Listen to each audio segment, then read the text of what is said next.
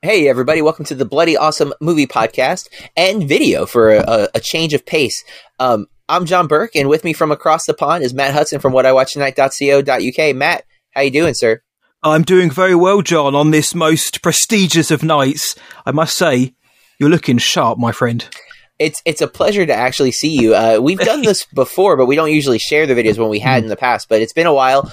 Um, but Today is a very special episode of the Bloody Awesome Movie Podcast. We are here to celebrate our annual award show, the Bampies. So, welcome viewers and listeners uh, to our Bampy Award episode. Matt, are you ready for the prestigious night where we I award the best of the best of 2022? That is right, folks. This is Bampies 2022. Uh, we're sitting now in the future, 2023, but we're going to be looking back at the the year of cinema, which I don't want to brag, Matt, but of all of Mhm. the years that I've been reviewing films, I saw the most movies from You 2022. saw how many films last year? 180 movies that were released in 2022. Um, Man. which is now looking at my Letterboxd stats, I actually saw more in 2018, but a lot of those I saw after the year, right? Like I was catching Yep. up in, in Went back, 2019. Um, where I, I probably there's several movies I, I wanted to see from 2022 that I still miss, which I won't say yet because that's one of our categories. But if you've listened before, this is our third uh, annual uh, Bampy Award, and it's something that we we take a lot of joy in doing. We get more and more organized, I think, each time, and like we're trying something new this year. Uh, we have video, so um, thanks for joining us in whichever format you're you're uh, you're viewing. If you've listened already and you want to come back and watch, you can find us on YouTube. We'll have a link in the podcast show notes, but we'll also have uh links on our sites and our socials. So uh, we'll go through all of that usual stuff at the end. But this is a special episode, so there's no review here, guys. So know that going in. This is just looking back at the year. We have a lot of the common categories you expect from these types of awards. Um, there's no review. We're not doing any of our other headlines or anything this week. This is a special Nope. episode. Next week, though, we will resume our regular schedule programming. So just know that if you're like, oh, awards, lame, come back next week. It'll be back I mean, to normal. awards lame. This is the best show of the year, and it's the first I one agree. of the year for us. Hey, look, uh, we, we've said it before on our main show. You've got the Golden Globes, you've got the BAFTAs, you've got the miscellaneous critic awards.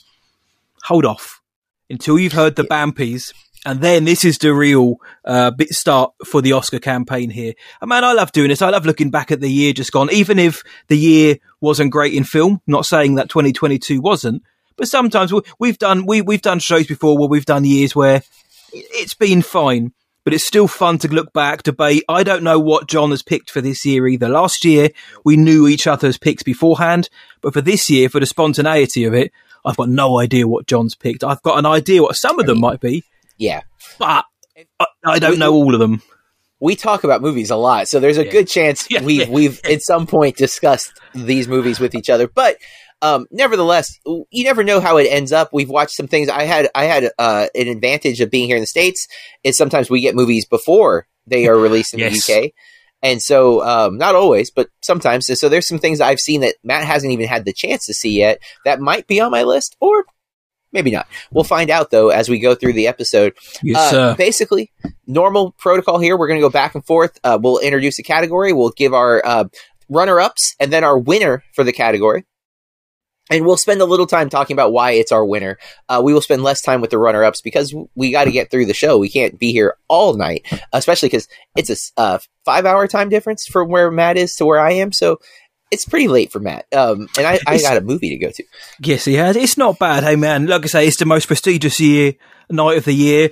I'm suited and booted. So's John. John, before we start, for those watching in video, what shirt is that? It's loud and it's proud. Oh. So uh, I bought this through a company I'm not going to name drop because they're not a sponsor, but um, it's Universal Monsters. So like we got Frankenstein up here, right here. You Hmm. see him in the yellow, and then uh, I got the Mummy, uh, Bride of Frankenstein. You got Creature of the Black Lagoon. We got some Dracula action right there. There's the Mummy in my armpit. Poor guy. It's it's been a rough day for him. Um, and there's a looking good. Wolfman on here somewhere. Uh, each is very colorful. It's very vibrant. I like the shirt. Um, you know, I teach film, so getting to wear collar shirts that are film based is a fun thing for me. You have Um, quite the collection as well. I, I have gathered quite the collection. uh, depending on the week, though, because sometimes they're a little more snug than I'd like them to be. So you I gotta know have, that you know, feeling. Mix it up. But the weight loss journey continues, folks. Um, you know, I, I go up and down, but still work out way too many days a week. Like I should probably stop. But Should be watching more films, to lose the pounds. Yeah, that's the problem. Because I sit watching so many movies, I have to go to the gym because otherwise I'm just sitting down all day. So And you guys have butter popcorn. We don't have that over here. We us here in Oh. the UK, we're starved of that. But you've got your Universal Monsters shirt on. Now I've got a film related tie on, John. oh, If anyone can looks guess or tell me what it is from the video, I will shout you out on the next show and we'll send you we'll send you some of John's sweat from his shirt or something as a thank you. Oh. But uh, yeah, this is is a deep cut. But if anyone can tell me what film this is from, I'll be very very impressed. This was a BAMP exclusive tie. hmm I'm loving your background. I love all the Ghostbusters memorabilia you got Oh, there. man. um, I've I've got, got- more over I- here. I I've got Exorcist stuff all down there, but for, to keep it family friendly, I've kept it off camera. I should have made more of an effort because I have like all of my pop vinyls are to my left over here, but they're they're off camera. Um, I do have this cool podcasting sign uh, It's behind me, awesome. and there's movie memorabilia above me and stuff as well. But you know, purple walls because why not? Um, you know, it's a it's, like it. It's just honestly the only purple wall in this room too. That's just happens to be where uh, my chair is. So this is our our setup, guys. We we do this weekly, but again, we don't always get to see each other, Mhm, and yeah. uh, it's nice to be on video for for once. Um, don't don't expect this because we had to really work to be able to pull this off in any kind of feasible way. But There's lots Uh, going on look- behind the camera as well to make us look good. yeah, yeah, we, we bought we bought teenage ring lights. Like it's a whole thing, guys. this, this is there's a lot going on here, but. We digress. Let's get into why Let's we're here. it. The Bampies, the annual Bampy Awards. Matt, you're going to start us off. What's our first category? Our first category in the 2022 Bampies, John Burke, is Best Cinematography. What films blew us away with how they looked this year? John, I'm going to throw over to you to start us off. Two runners up, and what was your winner this year? So my first runner-up was Steven Spielberg's The Fabelmans.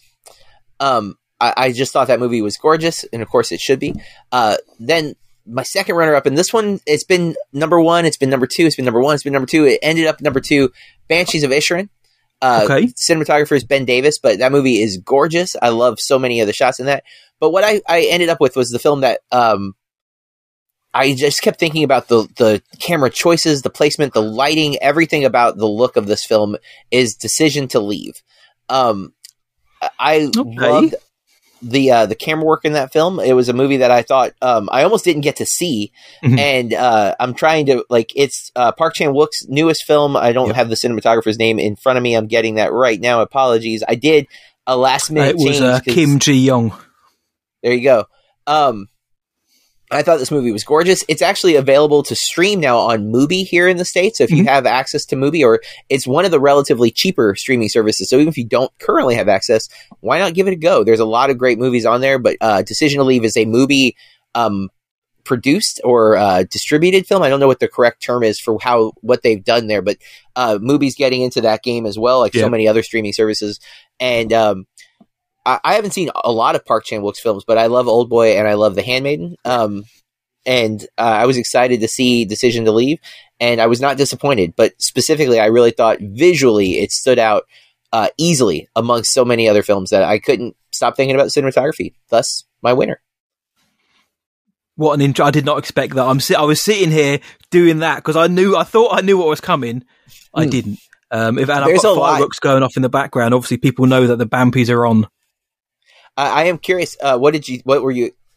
What were you expecting? Like, if it's going to give away yours, don't say it. But what?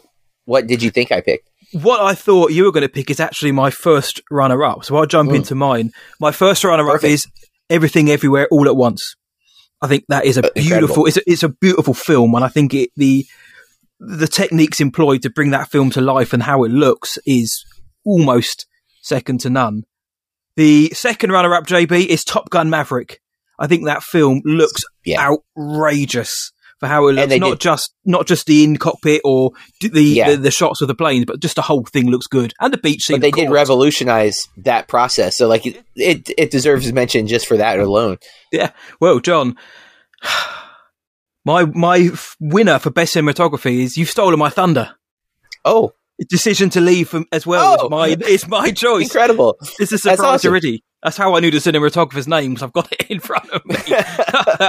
um, dude, this film, some of the shots, you've got shots from the point of view of, of a fish uh, from a cell phone or of a dead person. Oh it's like coming from a dead person's eye. Yes. The the composition and the mise en scène that they employ to make scenes, which sometimes are just people sitting down talking or walking for Yeah. five ten minutes. oh my god. They make them so visually interesting. The way that they incorporate lighting and VFX, which aren't often easy to spot in this film, and it looks quite old school as well. It wasn't shot on film because Mhm. they couldn't, but there's a real like haze to it. There's a dreamlike quality to it, and I mean the film itself is very good, but it looks it looks incredible. And when I watched it fairly recently, towards the end of the year, I knew as soon as I was as the further it went down, I was like, "This is this is it. This is my winner." Yeah, I and we didn't even talk about the how they shoot some of the food though, but like there's some Ooh. amazing food sequences in that Yes. film that are just incredible to look at. Uh, the sushi sequence alone is phenomenal. Like it's man, um, it's wild because it honestly that was that was my vote for um another award thing that I can't fully discuss, but by the time this episode comes out, I think I'm good. But um. I almost forgot to have it on my list because when I, I had been keeping this kind of running log, and then I was like, oh wait, that that's the movie that I, I, I it just stuck visually in my head. So uh, incredible that we both picked that movie. That's awesome. I I knew there would be surprises. I honestly thought you'd pick everything everywhere. So I'm glad that the first uh, category has surprised both of us. So uh, good start. Good Incredible. start. Um, so our next category is best score. Um, we don't do soundtrack on this, but we we do score, which admittedly is an area that I often forget to like focus on when I'm watching a movie. Like it just becomes part of the whole Yeah. experience, and I will often I struggle to remember what movies scores actually impacted me. Um, so that said, let's hear Matt. What is your uh, best score runner up and winner? Uh, the runners up, the first uh, score in the runners up position is Michael Giacchino's The Batman. I think that's a fantastic score, brooding, but it's still there's still this epicness underneath the gloom, the depressive nature of it. Uh, the second runner up uh, for me is Glass Onion. Nathan Johnson's score for Glass Onion. Great score. I thought he's I thought he what he did for Knives Out was excellent. He does all of Rian Johnson's films except The Last Jedi, of course, John Williams. Uh, but th- there's something about his score for the Benoit Blanc saga which it just gets me. I love that. Uh, the winner though, John. I'm going to make it two in a row now. The best score for me of 2022 was Decision to Leave again. Joe Oh, wow. Young Wook's uh, score. The director Park Chan Wook he said uh, it- you know, it's more about the texture of the song rather than the rhythm or how it sounded. And they use really nice, really cool Asian musical elements throughout, but it still sounds big. It still sounds classic. Like the film we mentioned earlier on, it, it, it's got an old school quality to it. And I think the score does as well. So it's contemporary, it's classic at the same time. And I do listen out for scores, JB. And I think that's, I think it's a John Williams, Hans Zimmer effect where w- when it's there, you can't miss it. So now I've kind of, and Yeah. you and I are both musical, so kind of listening out for it in the background. But yeah, but this one, it, it captivated me. And there, there was a few other ones I liked. Uh, the the Avatar score I thought was pretty good as well. But uh, Decision to I- Leave is my score of the year. I will say, uh, I think throughout the year there were a lot of scores that really stood out to me while I was watching it. But like then when I tried to remember Yeah, which which ones they were, it didn't all come. But um, I'm pretty happy with my picks here. Okay. Um, my runner up number one is White Noise. Um, specifically, I love the score at the end of Yeah. the movie, but I love the score throughout, and it, it has to shift because the tone shifts so much, right? Like the movie is is in these three distinctive parts, and um, the the tone in each part is significantly different. So the score has to shift and change, and I just thought it was really cool. Uh, my second runner up is the Batman. Um, can't deny that score. Uh, it is phenomenal. Uh, So much of that movie is the mood, and the mood is set so much by the music. So it's it's hand in hand. To be fair, the lighting is also significant in the Batman, but those two things working together just create some epic moments. But my number one is Justin Hurwitz and Babylon. Um, man. I, if you haven't seen Babylon, which apparently a lot of people haven't seen Babylon, given the to the box, box office, office. which is sad. I I love it. I, I understand it's not for everybody though, for sure.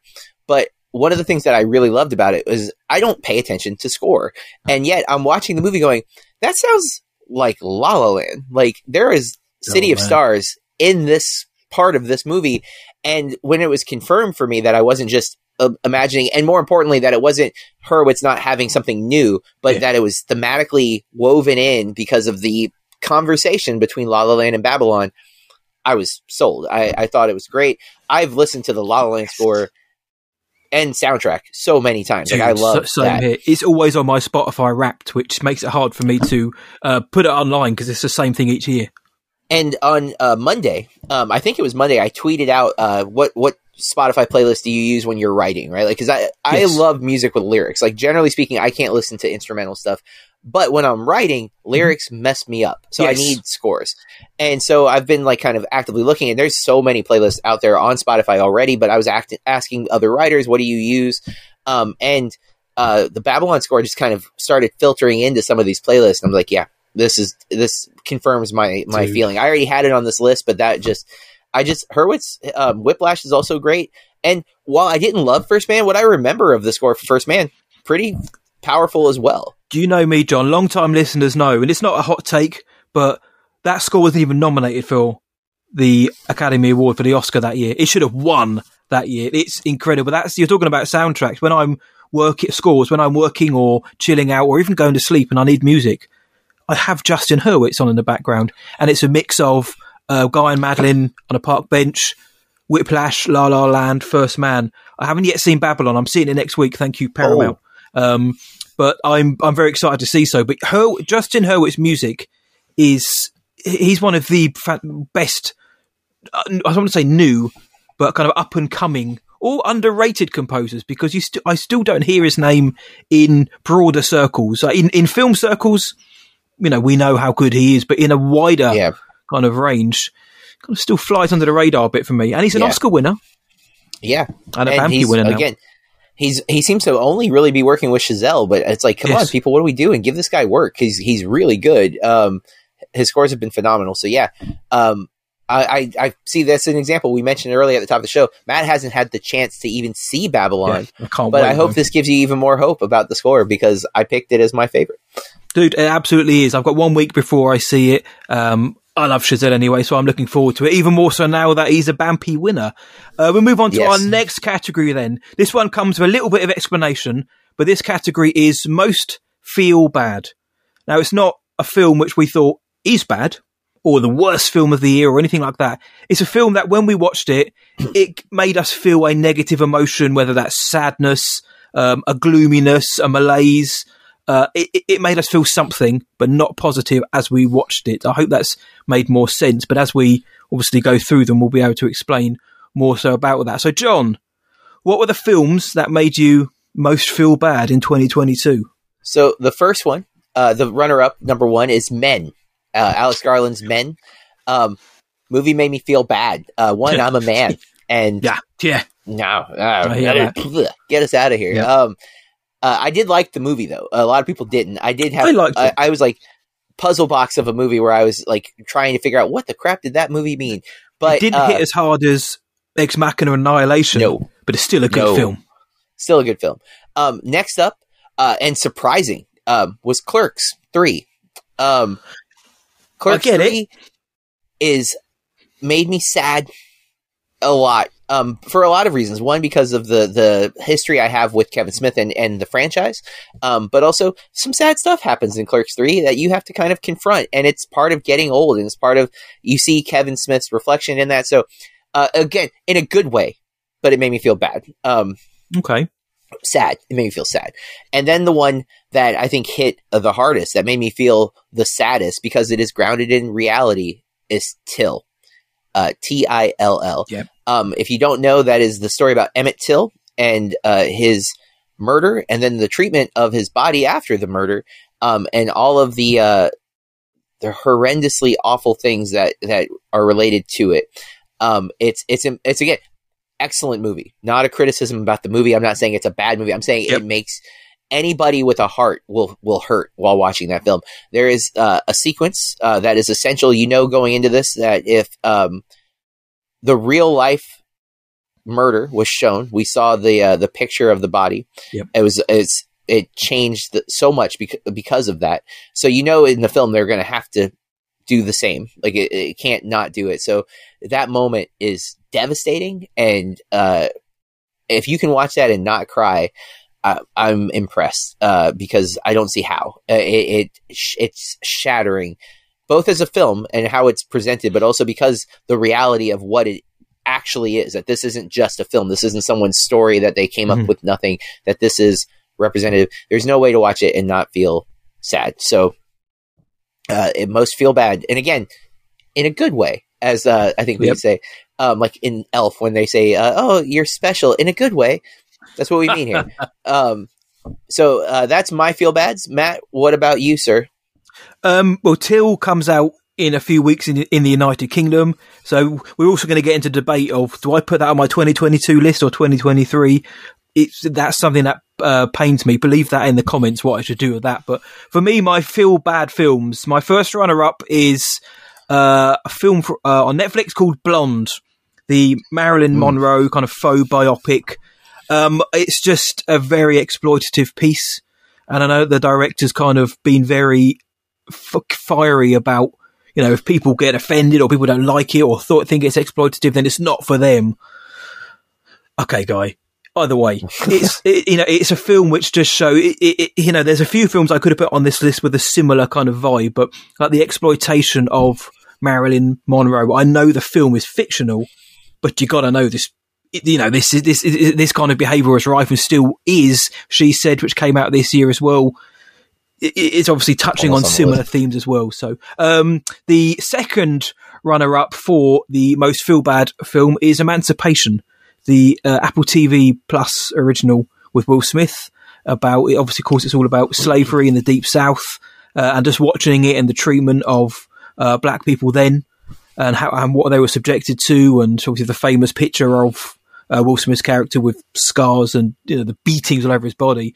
It's again the film itself isn't great, but it's you know just watching it and realizing this isn't fiction. You know, what, Yeah. you know it's based Subject on matter. true happening. So, uh, but Yeah. for me, my friend, my most feel bad of the year is a film called Dashcam.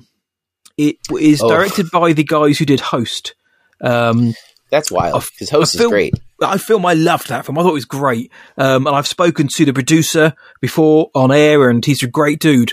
Uh, he also produced Dashcam, but you know this. Also, I didn't like this film once whatsoever. But you're following the lead character who is very outspoken and in a political sense, and I just felt bad watching it because the lead actress was so nauseating, so despicable, such an awful person, Mm. like the way she was treating people. And then I realised, because it's set during a pandemic called COVID, this is also essentially a, kind of a parody or a take send off of people in in re- in reality in this world during the pandemic. These people were out there, they exist, causing this much trouble and aggro for people, and it just made me got me down even more than the fact that the film was terrible. Real. Was that Yeah. Oh, I, it- I can root for a, an, an, a bad character, an awful character in a film if it's got some kind of escapism aspect to it. But this one didn't. This one felt so close to reality that it, you know, it, it rubbed me up the wrong way, and I felt bad coming out watching it, having just spent time with this character, plus the fact that the film was for me abysmal. Well, that is our most feel bad movies. So we have to go to the other side. Uh, some movies just make us feel great. This is like uh, chicken soup for the soul, you could say, Ooh, where like these movies yes. warm you from the inside and uh, radiate out through your fingertips, um, like the moon uh, and Mary from It's a Wonderful Life. So that said, uh, these are the movies that make us feel good. Matt, um, tell us what made you feel good. What made me feel good this, other than looking at your shirt, JB? In 2022, my first runner-up is Glass Onion, a Knives Out mystery. I just felt it felt good watching it. It's you know Benoit Blanc. The the comedy is all a lot is a bit, bit bigger, a bit more cartoony this time, but I, I I really enjoy the sharpness to the writing, and I felt like I was going on a ride with it. Plus the fact it's a great film as well. So, uh, Glass Onion is my first run up. Second one, John, is Weird, the Al Yankovic story. God Oh, damn that should be on my list too. come on. I mean, I we, we we covered that on the show, and we both came out beaming during it. You know, we, we had you know issues here and there with it, but Sure. just throughout, it's such an uplifting and raucously outrageous story that it's kind of hard not to come out of that smiling. Um, but for me, though, the winner, JB, of the film which I watched and I came out and I thought, yes, was Top Gun Maverick was my feel good film of the year, my friend. Um, you know, I went it, I went into it. A lot of listeners know what I thought about it going in. Yeah, do we need a Top Gun film? It's going to be, it's going to be bad. It's not going to be great, is it? I came out and somebody next to me in a theatre during it was punching the air at certain moments, and I thought, you know what? I'm English. We don't do that. I want to join in with you. And I came out, got in the car, I put on Kenny Loggins, and I went straight down the way home, and I felt good. It just put me in a good place. Top Gun Maverick was a film which is full of positivity. It's got a great story. It's a great film but it just has so many big moments in it, whether it's Star Wars like or not. It has so many big moments that just make you want to punch the air, my friend. So that I'd was say probably winner. More reason for you to love it because you love Star Wars. Um, I do, I do. What about yourself, though, John? What made you feel good this year? Well, my first runner-up is Top Gun Maverick. Uh, so there it is. There we Um, go. because it's impossible not to. Like it's it's nostalgic. It's um you know Tom Cruise is is rocking. It's it's a thrill ride. There's a lot of good moments, and there are things that even like on the surface when you analyze it as like plot, you're like that was kind of dumb. But it's in the moment. It's so you're like yes, do the thing, and uh, it was impossible not to put that on this list. It it's such a big movie. It almost feels wrong to give it that kind of recognition because it's got so much recognition yeah, yeah. but man, it, it's it's undeniable. It was a feel good film. Um, I know a friend of the show, Big Tuna, who we talk about a lot, saw it eight times. Eight Wow. times. Um, I had no idea he had seen it that many times till the end of the year. We were talking about our Letterboxd stats, and I was wild. like, "Wow!" But um, my number two, uh, my or I guess technically my number one runner up, uh, I put Bros. Um, Yeah, I love a rom com. Rom coms really work for me. Uh, Billy Eichner, I thought was fantastic. I thought the relationship in the movie, I was really rooting for him. I had a blast watching this film, and part of it was because some of the people in my theater didn't know what they had gotten into, and some of them left um, through parts of it, and I couldn't help but laugh at that because I knew exactly what movie I was there to see, Yep. and uh, it delivered. Um, but my number one, hands down, um, I don't think I've ever been so optimistic since um, "Won't You Be My Neighbor." Uh, which, if you know me, I, Mr. Rogers in that documentary moved my soul.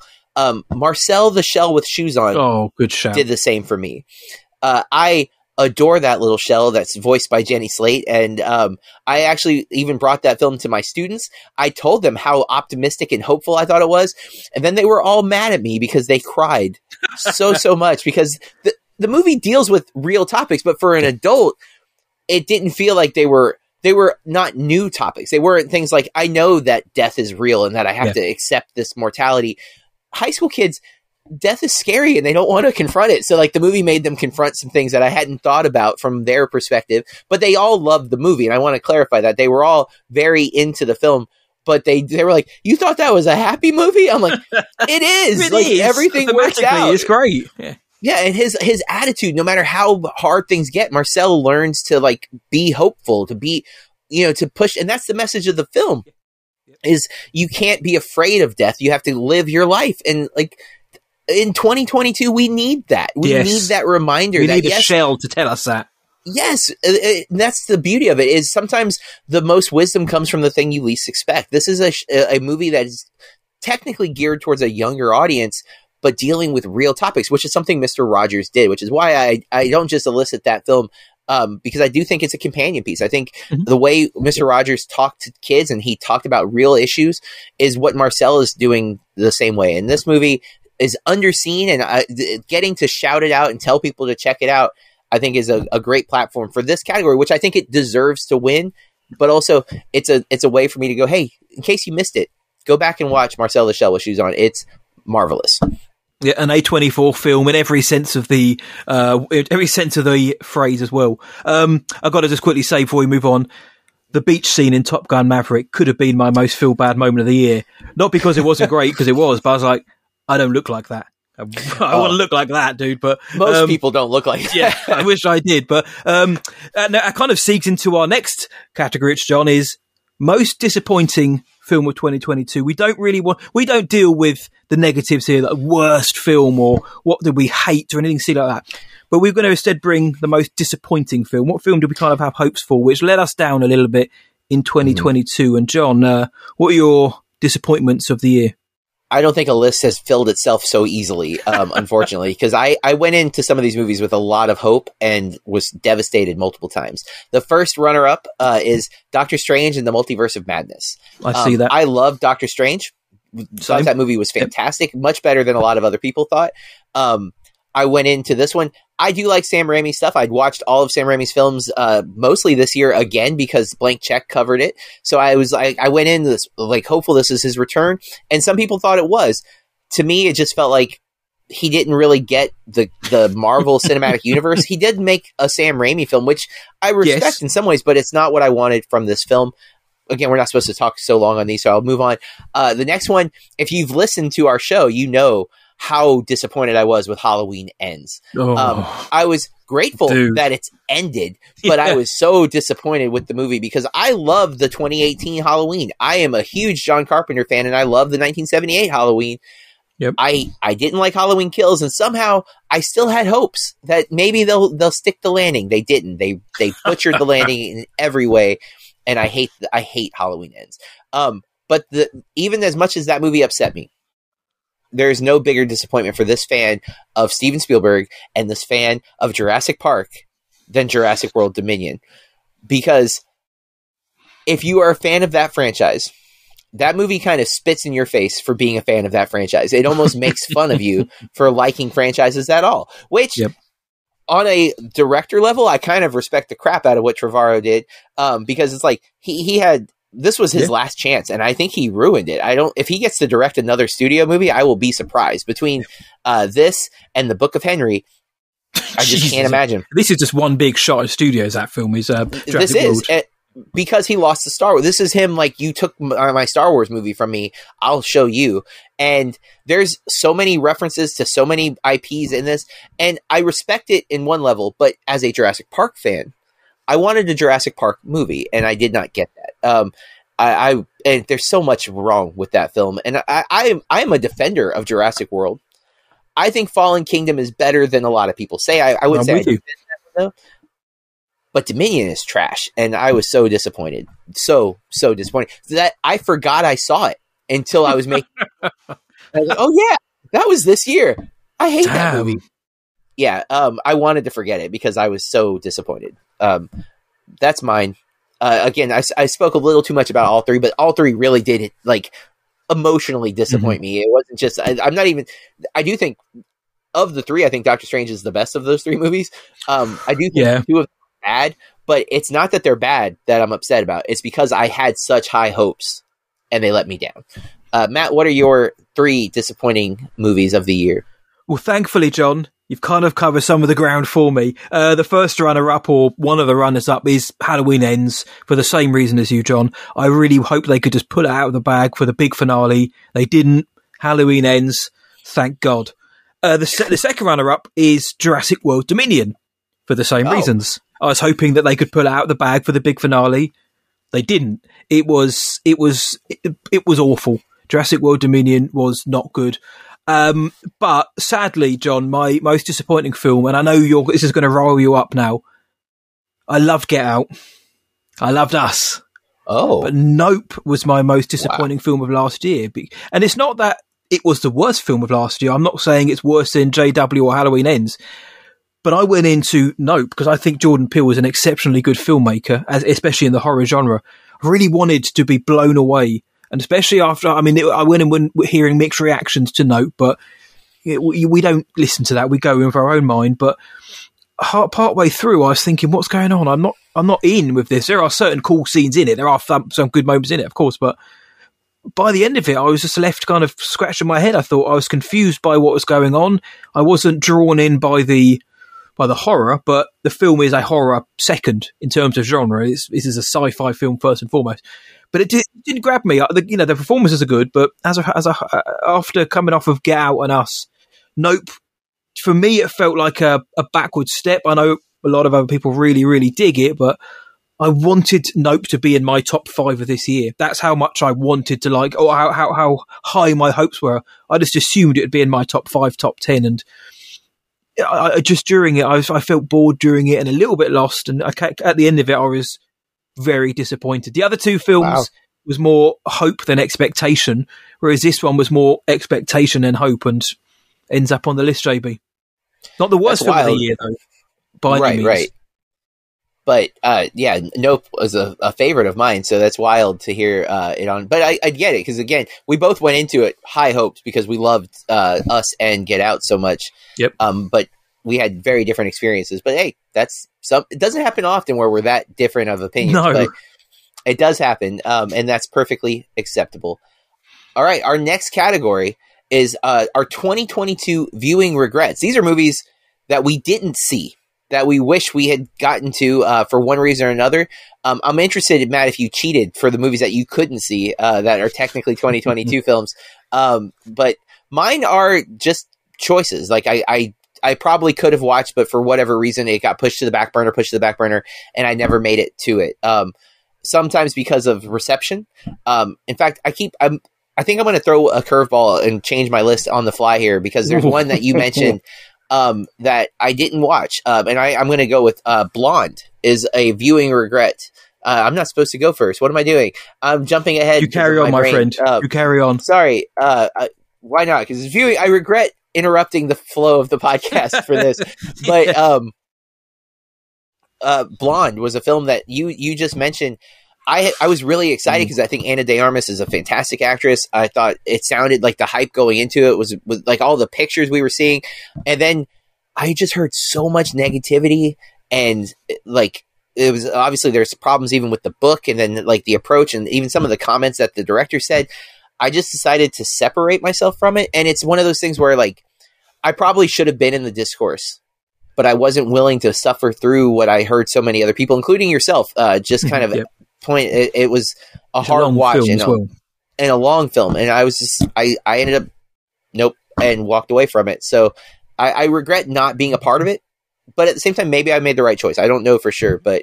And that's, I guess, part of the regret is I don't know if I made the right choice. What if it would have been in my top five if I'd top seen it? five, yeah. But um, I guess should I just go through all of Yeah, mine and then friend, yeah. breaking the format? I'm so sorry. Uh, uh, another one that you mentioned that I I skipped because I felt like it was going to be too painful to watch. Emancipation. Um, Mhm. I heard mixed things about the movie, anyways. But then, like the subject matter, the, it's so hard to watch movies about slavery because I I slavery is wrong. I know it's wrong. I don't know if I want to sit in a film where I'm reminded of how wrong it is Yep. when I over I already know that. And honestly, that's part of my last pick here. Um, the the movie that I I regret not watching the most because I've heard so much good stuff, including from you. I didn't watch All Quiet on the Western Front. Um, the Okay. it, it it's I, I I do that one I plan on watching still, even though I missed it in the year. I still I think it's it's got to get watched, but uh, the length and um the subject matter again, World War II is a is always a tough subject matter, right? This is World War One. I'm sorry, it's World War One. Yeah, World. War One also really tough Yeah. subject matter. Uh, maybe even potentially more depending so, on yeah. the yeah depending on the perspective Mm-hmm. um and from what i've heard this the way this film is presented it's very tough subject matter um so uh, that was what kind of kept me off of it that and again we we're both we often talk about runtime on this show if a movie's three hours it, it does it does make me go mm, not Mhm. today and Yeah. uh, that happened too often because it's at home on netflix and not in a theater um, it didn't pull me in the same way that like Babylon did, which Yeah. I also was like, oh, three hours or Avatar. I'm like, ah, but uh, it was in the theater, so I'm more willing to commit the three hours. Where at home, I'm like, well, will I stay focused for three hours, or will I end up on my phone and then Make film I'm not shorter, watching it? please. please do. But- Uh, sorry again, listeners, to break the format here, but uh, that's what just happened. Those were my viewing regrets. Those are movies I did not see. So this is not commentary on the films themselves. This is Yep. me going. I probably should have caught these movies. Matt, uh, you should have gone first. But what are your viewing regrets? my friend, if anyone's going to go before me, it's always going to be you, my friend. Um, the first one I've put down is The Son, which is the prequel to The Father from last year. It Yeah, played at yeah. um, London Film Festival this year. I'm not sure if I had a brief theatrical run. I know it's coming out, getting getting another run pre Oscars, but I Yeah. missed out on seeing The Son. Uh, the second film, uh, the second runner up for me, or first runner up, however you want to look at it, it's an A24 film. Uh, it was cool. It came out, I think, October last year. It's called The Inspection. Oh, Uh, yep. It's one which I really wanted to see, but it just passed me by. It's it's about a young gay black man with he, he wants to he has to join the Marines basically, and of course then he has to prove himself within that uh, organization and to his own family as well. It that's the synopsis alone and the talent involved made me mm. kind of regret not picking this up sooner, but uh, I will right that wrong as soon as possible, JB. But um, my number one viewing regret though for 2022 is an international film. It's called Return to Seoul. Uh, it has another name mm. as well, which uh, is it's called, or it's I think it's called All the People I'll Never Be. It's uh, it's a French, German, Belgian film directed by Davy Chou. It's about a 25 year old French woman who returns to South Korea, where she was born for the very first time. She decides to look for her biological parents, but her journey takes a surprising turn. Uh, it stars Kim Sun Young, Jimin Park. It's got very good reviews. It's uh, it was on the festival circuit last year and it's one that as soon as I heard of it, I went looking for. I was like, right, I want, I want to watch this. You know, is it on Mubi? Where you know, where can I see it? It isn't. It's coming out, uh, and I guess getting a theatrical run soon. But it was available last year briefly to watch, and I wish I'd caught it because, again, I haven't seen it. Very presumptuous, but I feel like it's a film which I. It sounds like one I would have really liked. So, uh, Return to Seoul is my viewing regret of 2022, my friend. Uh, and there's there's so many. Um, the like I feel like I could have sat here on this, and I saw a lot of movies, mm-hmm. and there's still so many that I wish I had seen. Uh, the Son was one I, I didn't have here, but I even had access to it at one point, and I thought I had more days with the digital screener than I ended up having. So when I went to watch it, I had no access, and I was like, well, I guess I'll just let it go and I'll catch it later. But I, I really like the father. Yeah. The fact that I've heard mixed things about the Son did make me go, well, maybe I won't chase it quite so hard, but. Um, you know, some people liked it, some people really didn't. But yeah, uh, totally, totally get it. Um, believe it's your uh, introduction, even though I broke the format. My friend, it oh, wait, no. is. Uh, no, I'm right. It's your. Oh man, Jeez, it is. See, look, Sorry, see, listeners. This is it. We're we're organised, but even we're allowed to flub up every now and then. It is. Yeah, this one we've gone from fear and regret. Then let's make it a little bit more positive, I guess, and talk about our most surprising film of 2022. So this could be, you know, take this how you will. Was it a film that we thought was going to be awful, but we were surprised at how good it was? Was it a film we thought was going to be good, but we were surprised how good it was? What was your most surprising uh, films in from 2022, JB? So resuming the correct order, apologies again, listeners. Um, the uh, first runner-up was Smile. Um, because the initial trailers for Smile made me look. I thought this was going to be a really bad, like they made you, know, you frown, forgettable uh, horror film. Like maybe going back to Slender Man or something like that, whereas like it just seems cheesy and not good. Truth will And so I went into Smile, very low expectations, walked out raving, just thought it yep. was brilliant. Good uh, similarly, um, I knew nothing about Barbarian, went into Barbarian, and walked out like that movie's a masterpiece. That's Why aren't every, like everyone should be talking about this? And so easy surprise for me um, because wow. And then uh, the biggest surprise was Clerks three. Um, I have been a Kevin Smith fan for a long time. He was one of the first directors that I really like connected with outside of Spielberg or something like that, right? Like where like yep. he was an indie guy. I saw Dogma and was like blown away, and then I saw Mallrats, and I just like all of it, just like I was in it always. Uh, Kevin Smith's been a big part of who I am. I think even. Um, and when I heard about Clerks three, uh, considering the last movie was Yoga Hosers, hmm. I was really, really mm-hmm. worried. Um, he had been talking about Clerks 3 for a long time. He'd been, and it's like this idea are you just beating a dead horse at this point? Can you bring anything new? Can you make these characters relevant? And then when I saw the first trailer and it was so meta that they were making Clerks in Clerks 3, I was like, oh my God, it's going to yeah. be bad. It's not going to work. And then I saw it. And the first 10 minutes, I was, I felt right. I was like, this is awful. How how is he doing this? Like, there's no way. There's um a, a, a, an actor in the film who is Harley's boyfriend in real life because I again I'm a Kevin Smith fan, so I'm aware of his real world stuff. Mm-hmm. Yep. He he does this performance at the beginning of the movie that is so ridiculous. He's carrying a box of w- kites and he's like in a silent film. He's like overacting. It's so heavy. And it's just like, oh my God, that looks terrible. And then the ship rights itself, and Kevin proves that he had what it took the whole time. And Clerks 3 is a masterpiece.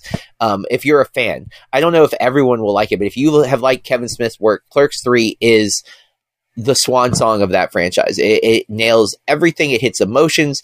Um, as I, I've already mentioned it once as a feel bad, um, but it was a feel bad in a good way, and it was surprising because I went in as a fan very worried that maybe he just lost his mojo. And Clerks Three to me proved that Kevin Smith still can make a really great Kevin Smith movie. And if you like that, like myself, you will be very very pleasantly surprised.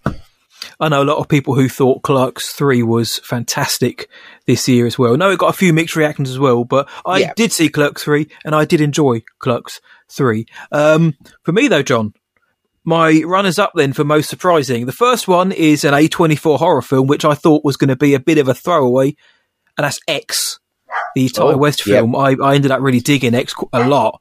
But, you know, when, when I saw the synopsis and what it's about, I thought, you know, it's, it's going to be much of the same that we've already seen, but I was really taken by X. Second runner up, Top Gun Maverick. Top Gun Maverick. I, uh, yeah. you know, I went into this film, as I mentioned, with no hopes, kind of thinking it's been th- for almost 40 years for a sequel for a cheese fest in the, you know, in the early 80s. Again, as I mentioned, came out feeling good, you know, blood pumping, fist pumping, loved it.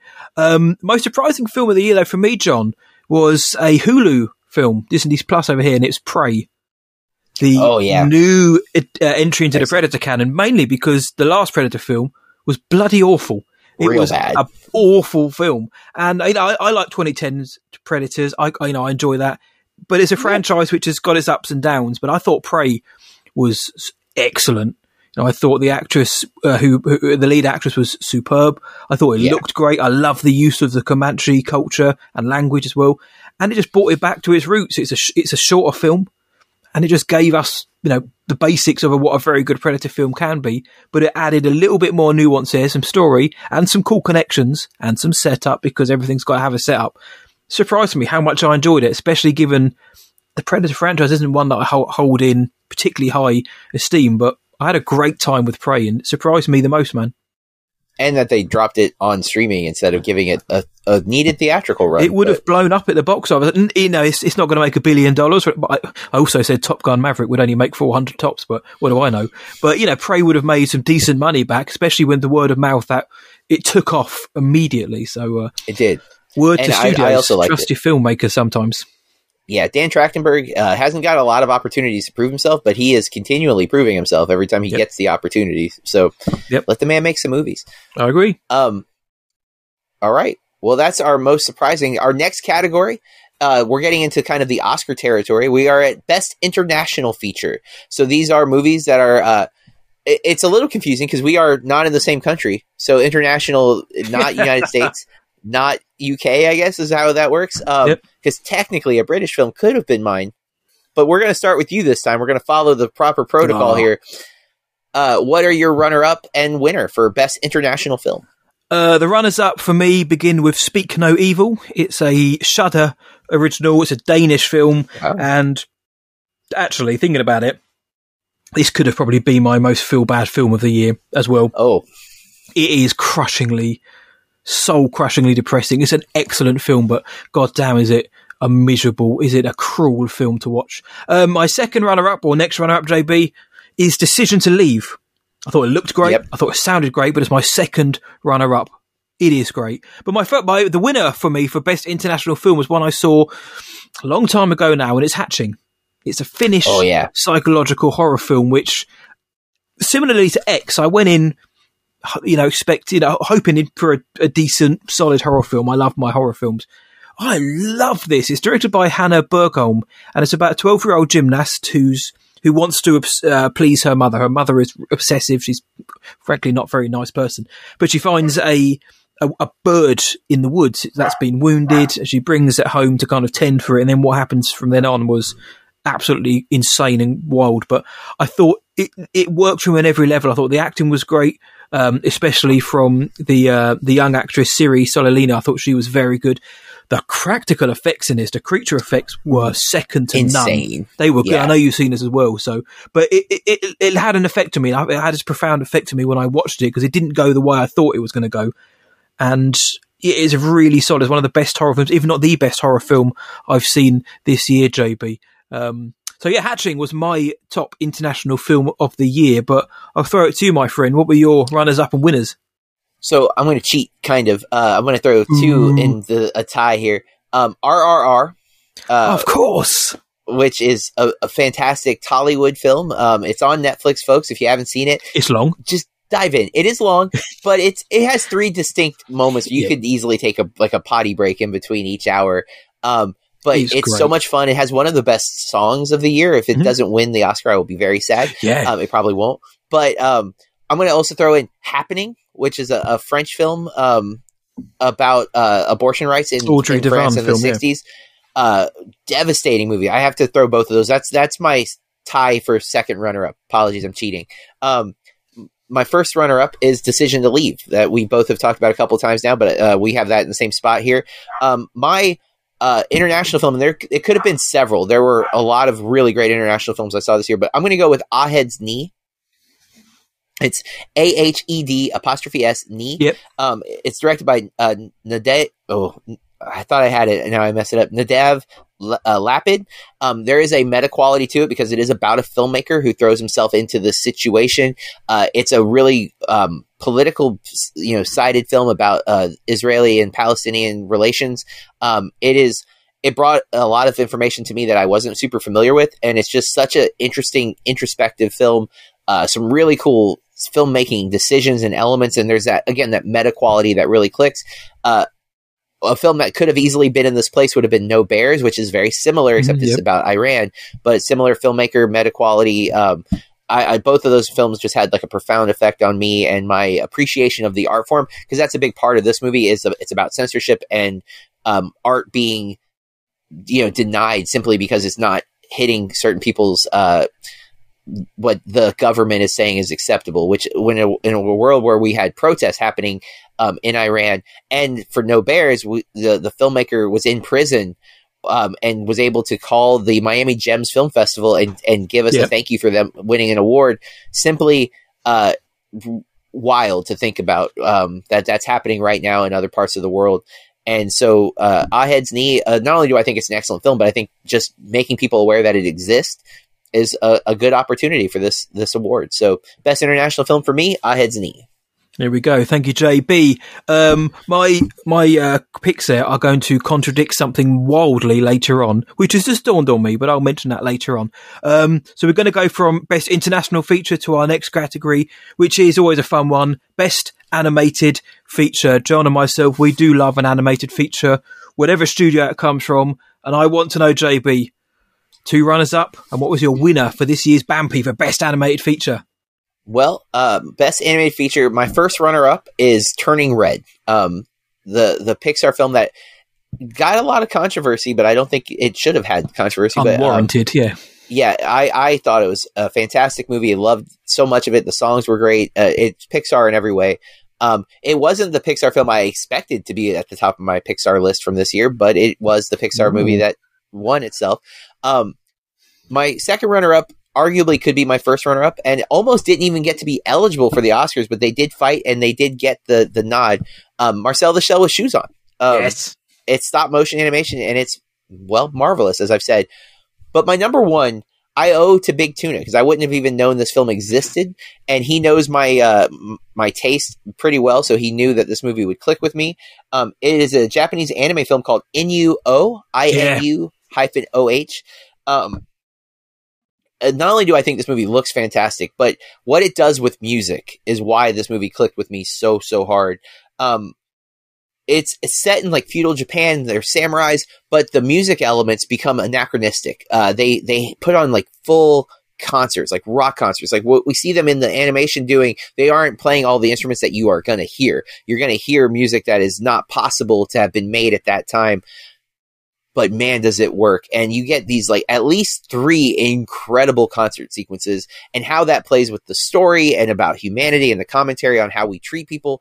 I connected with this movie so so hard and i'm so happy to be talking about this right now because it just became available to buy digitally on like Vudu and other streaming platforms so if you like anime if you like animation and you like music especially check out inu-oh it is an incredible film that could have ended up on my viewing regret because I haven't seen that this year. But I remember you saying how awesome it was. So uh, glad to hear that you enjoyed it. And it's just given me extra impetus to go and watch it, JB. Um, for me, though, my friend, in terms of the runners up for animated feature, uh, the first one is Turning Red. I thought Turning Red was excellent. I thought the messages within it were very, very timely and worthwhile. Plus, I watched it with my daughter, who also loved it and watched it many, many times afterwards. Uh, so that was a win for me. The runner up, Marcel the Shell with shoes on. We've got the same ones here. Uh, For Yep. all the reasons you said, John, this is it's such a lovely film. Uh, Jenny Slate is excellent as the voice. The again thematically, narratively, it's it's f- fantastic. You wouldn't expect a film about a sh- kind of a funny looking shell to hit as hard as it does, but A24 have done it again. They can always pick the weird and wonderful and make something excellent out of it. But my winner, though, JB, is a film I only watched recently, as did you, and it's Guillermo del Toro's That's what I yeah. Pinocchio. It, I had to check beforehand and just now to make sure it is definitely eligible for animated, but of course Oh, it is. yeah. Why wouldn't it be? Uh, but that is the uh, my favourite film in terms of the animation. It was the best Pinocchio adaptation, dare I say. Certainly since the original Disney one, I'll say that definitely. It looked incredible. It had the Del Toro vibes all over it. And also coming off of the back of the awful Robert Zemeckis version, it was a breath of fresh air to see a decent Pinocchio adaptation. But yeah, the stop motion employed throughout this film is a joy. It's a visually stunning. And for me, an animated film is just as much about that, of course, and it is about the story. But this one manages to mesh them both. So, uh, Del Toro's Pinocchio is my animated feature of the year, John. I, I'm not mad at that. Um, I did. I thought that was really good as well. But uh, story wise, I had those other movies just hit harder for me. Um, all right, our next category, uh, an area that Matt probably struggled to come up with three for. Um, best documentary. Um, again, these are Oscar categories. Uh, Yes, they are. I usually watch more documentaries than I did this year, but I still caught several. But Matt, I'm curious what your three are. What is your runner up and winner for best documentary? I did manage to watch the uh, qualifying amount of fi- uh, documentaries, plus a few more. But my first runner-up was Senior, which is the Robert Downey Jr. Uh, and Robert Downey Jr. Senior So regret. documentary. Uh, it was Robert Downey Jr. obviously produces it, and it's kind of told from his viewpoint. It's a really, really nice documentary about kind of a odd relationship between father and son, and of course what Robert Downey Jr. has gone on to become and the troubles he's faced, and the man behind that, his father. I thought it was really good. It's on Disney Plus. Uh, the second runner-up was a, was a music documentary I saw at uh, Tribeca, which was it's called TU, I think, and it's uh, follows the band of Monsters and Men as they record re-record their first album. Uh, My Head is an Animal via well, in back home. They go home to Iceland. They go to cabins. They go to the places they were uh, went to as, a, as kids. They were on a river at one point playing these songs, and it's just a really nice, intimate kind of behind the scenes look at a band I very much enjoy. But my uh, top documentary of the year was one which you'd mentioned a few months back now. It's on Disney Plus and it's Fire of Love. I think a lot Ah. of people are going to uh, pick this one as their own. I know there was that Werner Herzog documentary which covers the same Yep. story I've of the both. crafts, and I think you said you preferred this one as well. But it's it felt a little bit more engaging. There's a love story at the is the beating heart of this. It's not. It, it's volcanoes. It's lava. It's the all- all of that. I can't even think of what ologists they are, but it's all of that Volcanologist. volcanologists. Thank you. But in the middle of it is just two people who who love each other and love what they do, and it tells their story. And I think it's really and the narration is excellent. I think it's really really lo- uh, well put together with lots of heart, lots of love. Um, Fire of Love is my top documentary of the year. JB, as a man who watches about five documentaries a day, what have you gone for, John? I'm very excited. Um, my runner-up, uh, number one is Navalny, um, which I caught on HBO Max, and I'm trying. I at this point um, follows a man who survived an assassination attempt by poisoning with a lethal nerve agent Yes. in August 2020. Uh, Russian guy, uh, I know crazy mean. story. And like the the whole, I didn't know all of the details in it. Um, it's really compelling. Um, my old school is my second runner up. Uh, the interesting thing about my old school is, um, in order to uh, do this story, they had to do like a reenactment, and they cast Alan Cumming to play this guy. So like Alan Cumming is like in the film. Um, a lot of it is animated, and uh, the animation re- reminds you of Daria. If you ever were a fan of that show, which Yes. I was, I um, that one. Yep. and uh, I found the story to be just crazy, and it was like the way the film was put together. I thought was really interesting and unique. Um, but my number one, I caught at the Miami International Film Festival Gems, um, and uh, it's out. I think now where you can see it um, all over the place, but it's called All the Beauty and the Bloodshed. Oh, I uh, haven't seen this one. It's a photographer named Nan Goldin and her fight. Um, it's telling her story, like it's telling her story about like her photography and her art, but then her journey into uh, o- opioid addiction, Yep. and now how she is using her platform to fight and protest against opioids. And uh, the way this film is constructed is wild because it has these two very different things and how it weaves the story together and it just comes to it's incredible. I do i actually expect this one to win the oscar as well. It is just a masterpiece of cinema of using the craft to tell the story and to do it in a compelling way to to inform us to show us there's so much here. It's not accessible for everybody because part of her photography is is nude. Like there's a lot of nude photography in this so it's not going to uh, click for everyone but if you can get past that um, just looking at like Letterboxd it's five stars four stars for so many people it is um, one of those documentaries where you're like wow i have seen something important here Oh, and i am glad that i caught this I need to check this out. I, I was meaning to watch it before we recorded the Bampies, but I've never got around to it. Kind of wish I had done now, but I will make it a priority to watch it because I'd heard so many good things about it. So they were our our top documentaries of 2022, and now JB, we're going to move into the categories that I think a lot of people will consider. You know the beefiest, big. you know the, the the big, and the main categories. We're go we're, we're now going to go into actors, directors, and of course the big one at the very end. But we're going to start off then, JB, with Best Supporting Actress, which is actually a new category for the Bampies. We haven't done this one yet, but um, we lobbied for it Yeah. to be included and it was allowed in. So, John, throw us your two runners up and your winner of Best Supporting Actress. So the order of the runners up could be flipped easily. Um, I'm going to go with Stephanie. Uh, I'm going to mispronounce her name. Is it Sue? Yep. Uh, from Everything Everywhere All at Once. You don't say the H. Uh, I, she's incredible in that movie. Um, uh, she easily could have been my winner. In fact, I, I feel that way about all three of these. These are not just runner ups. These are like shared winners because I just think they're all great. um, Kerry Condon and uh, Banshees of Inisherin. She's like she shouldn't stand out because Gleason and, and Colin Farrell are so good in that movie, and yet she does. And I'm not familiar with her really outside of that performance, but man, what a performance! Um, but my number one, and I don't, I honestly don't feel like she deserves to be in this category. I think she should be in Best Actress, but the Oscar pushes and what Netflix sent us was she's running for supporting.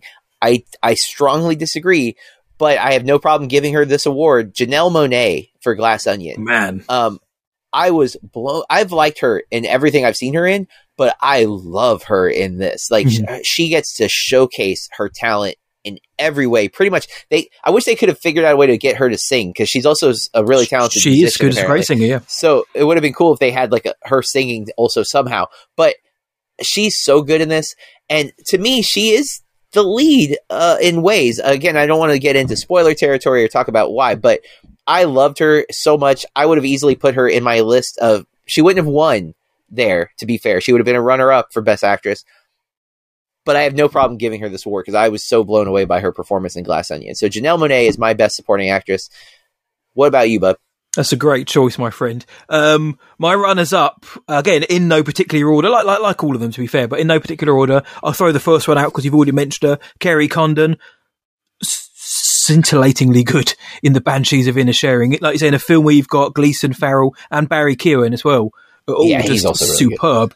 Kerry Condon has she carries such a weight and presence into her performance that I almost, you know, she was. It was up until about maybe the day before we recorded. This there was- one or two people who could have won, and she, I had to pick. She didn't win, and neither did Hong Chau from The Whale. I thought she was very, Oh, very she's so good in The in Whale. The Whale, and uh, again, Fre- Brendan Fraser will get all of the plaudits and all of the attention, but I think Hong Chau deserves an awful lot of credit for her performance in that. But my winner for Best Supporting Actress, JB, you've already mentioned her, Stephanie Hsu from Yeah. Everything Everywhere All at Once, JP. Uh, like you say, she is just absolutely fantastic in this. For me, it's a breakthrough performance. Um, Yeah. She plays infinite versions of a particular character, plus also the her own character Joy in the film. Um, and it's a multifaceted emotional performance, one that plays off of Michelle Yeoh's performance as well. The two of them together are, are dynamite. And I mean, originally Awkwafina was cast, and we both love Awkwafina. I actually hadn't heard that. Oh wow! no, yeah, she was originally cast, but I had to drop out, I think, for scheduling reasons. But Stephanie Hsu, she took this role and absolutely crushed it. And again, m- multifaceted performance. She's a girl who wants her mother to accept her non-Chinese girlfriend, and there's a lot more to it going on as well. And just, I mean, if we did things for uh, production design, makeup, costume, just for what they do with her character she, that she wins. But uh, yeah, Stephanie Hsu, I was captivated by her this year. It's between her and Kerry Condon, but Stephanie Hsu just edged it because she was so varied with what she had to do in that film. I, I'm not mad at that. And again, I, I it's hard for me not to put her Yeah. number one, but um, I was just blown away by Janelle Monáe. It could be uh, recency bias there too, but best supporting actor is our next category. Best supporting actor, obviously following best supporting actress. Um, Matt, what do you got for your runner up and winner for best supporting actor? Uh, best supporting actor, first runner up is Barry Ke- Keoghan for The Banshees of Inisherin. Um, every time I see this dude in anything, he's just exceptional. A fantastic talent. Um, now, the next runner up, I've actually pretty much all the categories from now on have been head to head, it's been neck to neck. They've been last minute decisions. My first runner up, and it pains me to say it, it really does, but it's it's Ke Huy Quan in Everywhere Ah. Everything All at Once because I mean he the dude is unbelievably good for a guy who retired from acting to come in and pull that performance out of nowhere, and will probably go on to win the Oscar.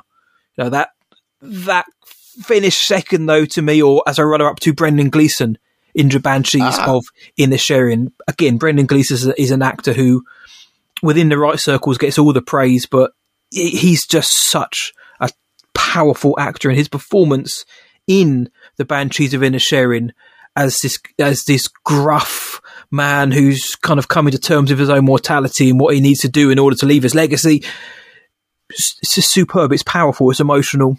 It's Brendan Gleeson at his very best. So it- was a toss up, but Brendan Gleeson takes home the Bampy for best supporting actor for me. But what about you, JB? I'm interested now.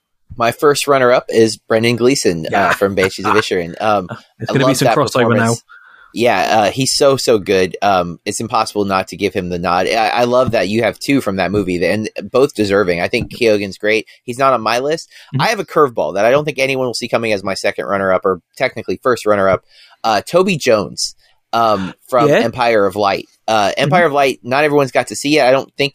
Do you you saw? Uh, no, so I'm going. I'm going to see it this weekend. uh, and that's the new Sam Mendes Sam film. Mendes, yeah. uh, Deakins the cinematographer. Um, obviously, uh, Colman, and I forget the new guy's name, but he's also fantastic. But Toby Jones delivers one of my favorite monologues from the year um, in this movie, and it's because it's about film. It's a it's in the trailer. Part of it's in the trailer, like it's the voiceover of the trailer. It's you know talking about films twenty four frames per second in your mind. It's that whole thing, and for me, it it hits the point the movie's trying to make, and I I thought his overall performance um he's often great but he's always a character. He's always kind of in the background. He's very rarely in in this forefront. But this movie i i don't think works without him. I think Mhm. he brings the gravi- the gravitas that you need for that particular uh he is the the projectionist at the the, the theater of the empire. I really just I, I, I like that movie way more than most other people, but that type of stuff does work for me, and I, I wanted to give him a nod uh, because it just clicked. Um, but my number one, the supporting actor winner, Ke Huy Quan, um, Yeah. because of course, uh, everything you said, he's tremendous. He brings the humor, he brings the empathy, the love. When I mean, there's so much when Man. when she. I don't want to spoil this movie, even though it came out many, many months ago. But there's a moment where like she hugs him, and his he just he breaks me. Like it, the emotion he's able to deliver, he's No, so sincere. And then if you didn't love his performance, listen to him talk about getting the opportunity to do this performance in any interview that's followed. Yep. He he won me over both in as character, but also as a, a human being. Like he is someone who is very clearly passionate. He was hurt by the system. I love what he. I love his comeback story. Like everyone's talking about the Fraser, uh, you know, the uh, Brent Renaissance, Brent Renaissance. Um, but I think we should be talking about the Quanaissance uh, Oh. because I want to see it happen, guys. I want him to get more work because he he crushed everything all at once in this film. Um, I see what you did there. that- best supporting actor for me. JB, I think even when he becomes Oscar winner, I think he'll be getting a lot more work. And also the his reunion with Harrison Ford, at, I think it was New York Comic Con recently, was just how many the almost broke the internet. And yeah, he, he's so good. And that the scene in the alleyway when he's all decked up in his suit is just chef's kiss. It's some of the best acting I've seen all year. But JB, let's move into the best actress category now. So here we go, JB. Two runners up and a winner for best actress for you. Well, I mentioned before that Janelle Monáe would be on this list, but because they were pushing her for supporting, I went ahead and moved her, and it opened up the opportunity for Michelle Williams from The Fabelmans to be on my list. So she's my runner-up number one. Um, Okay. I love The Fabelmans. I am a, a self-professed Spielberg fanatic, um, and uh, The Fabelmans. It's about the love of cinema and also the heartbreak of cinema. That like what the the damages and Michelle Williams' performance is phenomenal. Um, a friend said she's just being Michelle Williams. And I'm like, and when is that a bad thing? Yes, because that's never a bad thing. she's tremendous. Um, the hardest. This is easily the hardest category for me because this next person I I want to put as my winner. Mia Goth is my second runner up or first runner up, however you want to say it. Uh, Mia Goth, and the thing is, I almost don't want to say what movie because pick X or Pearl. Yeah. it could be either or, but it's Pearl. Um, I said Toby Jones gives probably my favorite monologue. I think Mia Goth gives the best monologue, maybe in cinema history. Like it is so intense, it's so well delivered, and it's so reliant on her performance. Um, the cinematography is very straightforward. The editing is slow and steady. It's just her, and she is so up to the task. She does not hesitate. I can't. Uh, she could be easily the best actress in my opinion, but we can only choose one, and it's Michelle Yeoh. Uh, Michelle Yeoh is phenomenal in everything, everywhere, all at once. It, it is masterclass. Actually, I wanted to be funny and say Michelle Yeoh for Minions, um, Rise of Gru. I'll have to Because she's great in that, too. She's great in that. But being real, it's everything everywhere all at once. She does so much. There's so many little things, the little little elements performance, but also the physicality of that performance. What I, I've never felt more enthusiastically sure that I just saw a favorite movie than when I saw everything everywhere remember. all at once. Like that movie ended, and I'm like, I I think I just saw my new favorite film, and it's not my number one, but it is in my top five. A Yeah. movie from 2022 is in my top five all time films. I saw it four times in theaters, folks. It is uh, only half of what Tuna saw Maverick, but nevertheless, four It's still- times. Still Um. And each time I brought different people with me. I'm like, you have to see this movie. It, it's I'm screaming from the mountaintops how great this film is. I've known all year she was going to be my best actress. Mia Goth made me nervous when I saw Pearl because I'm like, I'm like, oh no, was I wrong? Is she my favorite actress? And she almost, tough, she man. almost did it. But Michelle Yeoh is my winner. very well. It's tough, man. This is this is a stacked category as well. It this is. is, um, and this is the one I mentioned where up until recording, I had two names in the winner, and I had to pick one. It was tough, but firstly, my first runner-up, JB, or the one of the runners-up, we keep saying that, is Mia Goff. as you mentioned. Um, you were Goff, she a Goth, Mia Goff, we all Goth. She is We all Goth now. unbelievably good in Pearl. She's very good in X as well. In the roles, in the what, in the performance she's asked to do, but in in Pearl, she is excellent. I think the film is great as well. I really think excellent. If they can knock Maxine out of the park, the third film in this trilogy, guys, you know, this is a hell of a trilogy. A twenty four have given us within the space of a year. But uh, yeah, she's excellent. But the monologue, the the end credits, should we just say, are brilliant, and just the way she flips between uh, her her her emotions, should we say, in this film on a click of a finger. It is the work of a very, very confident, very good actress. Um, John, your winner is my first runner-up, Michelle Yeoh oh. Excellent. this year. My one is a curveball, my winner, but I think Michelle Yeoh was winning it until I just until just this morning, pretty much when it came down to the emotion of it. And Michelle Yeoh is, is, is superb. Like I say, the physicality, the range, the depth, superb. Everything you've just said is the reason why she pretty much was my winner. But for me, the best actress of the year is um, one who isn't getting an awful lot of awards buzz in terms of the Oscars, getting getting a bit in terms of the international circuit and some of the smaller ones. But um, it's Anna Maria Barthelemy from Hap- from Happening, the French film Oh, that yeah. you mentioned earlier on. She won the French Oscar, the César, for most promising actress. But her performance in Happening is magnificent. And when I was watching it, is. similarly to you, I was when I was watching, I was like, "This is this is flawless from uh, such a well uh, an accomplished performance. Doesn't matter how old or young you are, but the fact that she is an a, an up and coming actress is such an assured, such a confident, such a heartbreaking, such a crushing performance.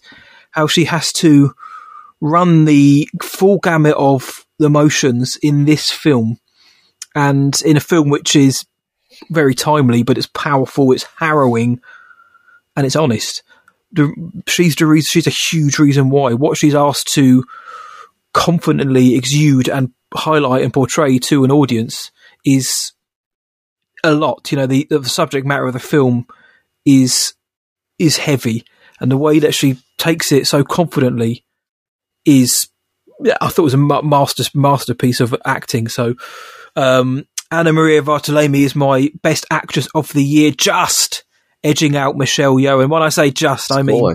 is paper thin, my friend. But it came down to the emotion, and Michelle Yeoh made me cry, but um, Anamaria devastated me. That movie's devastating. Yeah. So totally get it. That leads us to uh, our next category: best actor in a p- motion picture.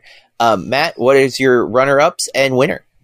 Again, uh, uh, this category I found a little bit easier to come up with because there's been some great performances, but there's been a few standout ones. Uh, the first one for me is Bill Nighy in Living.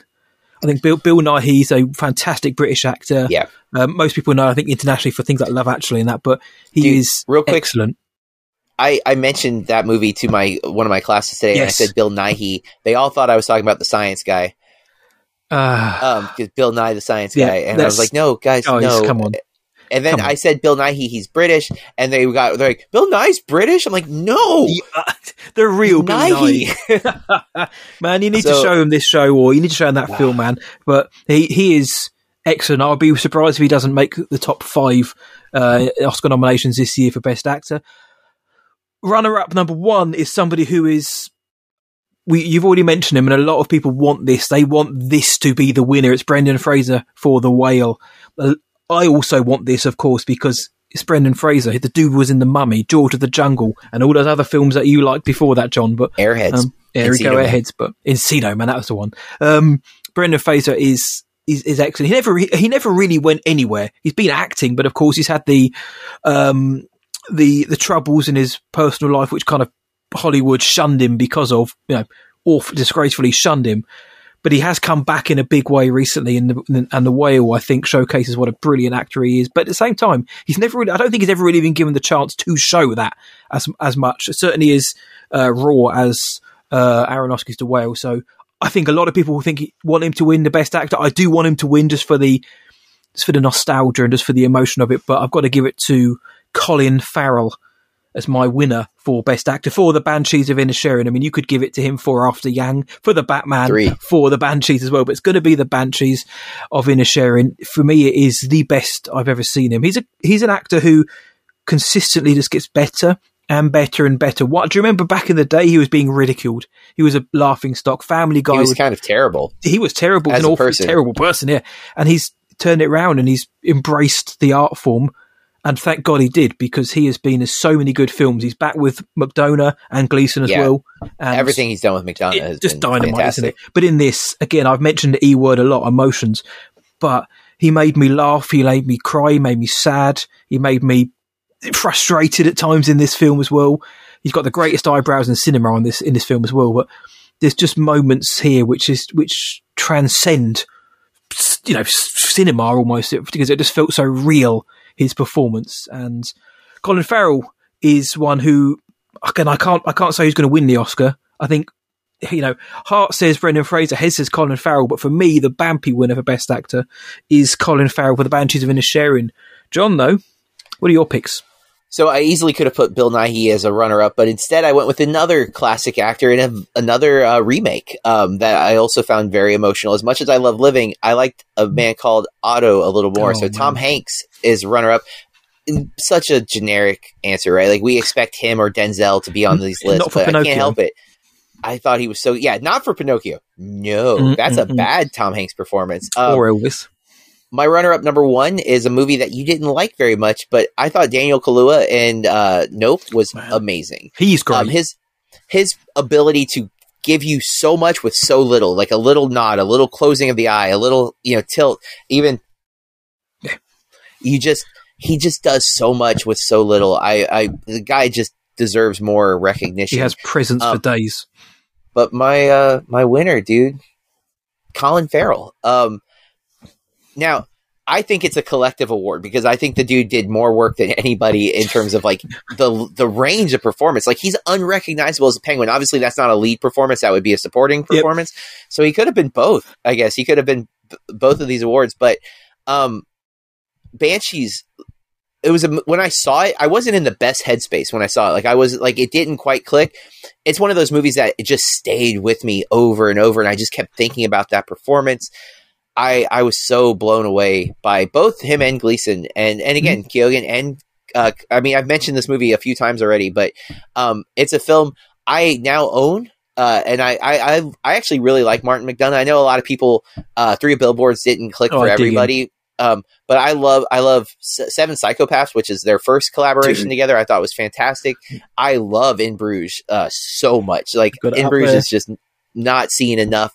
And then this movie, when it reunites Gleason and him, uh, together, I'm just like, yep, gold. It's gold. And my God, is it gold? Their chemistry is undeniable. In fact, more importantly, their anti-chemistry because they're best friends that are no longer best friends, and it like you just you just see it. Like there's moments where both of them they just have this longing look, this this forlorn kind of approach, and man, uh, what a, what a performance! Uh, Colin on, Farrell, it's so good.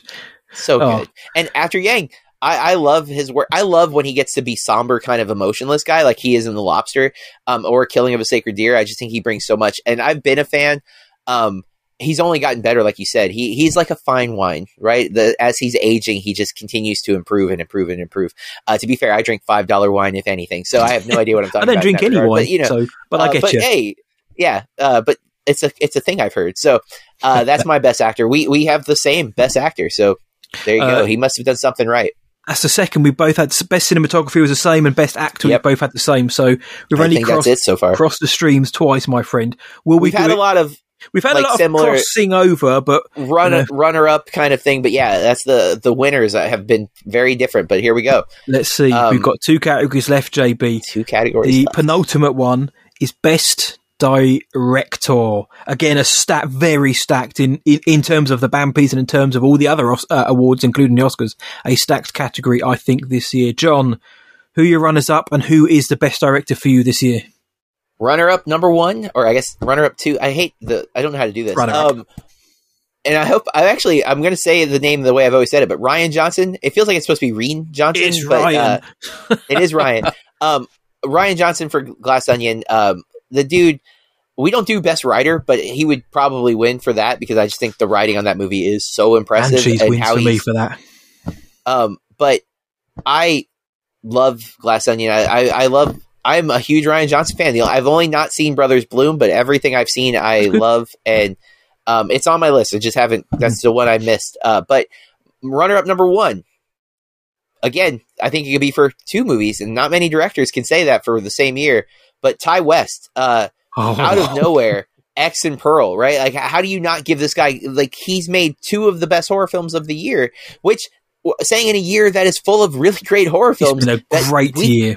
Didn't see coming. Like, uh, who two very thought- different horror films as well. Yes, yes, and uh, the homage to the genre, which is something I always, as a fan of film, I love him. Like, I love filmmakers who are expressing their love of their own art.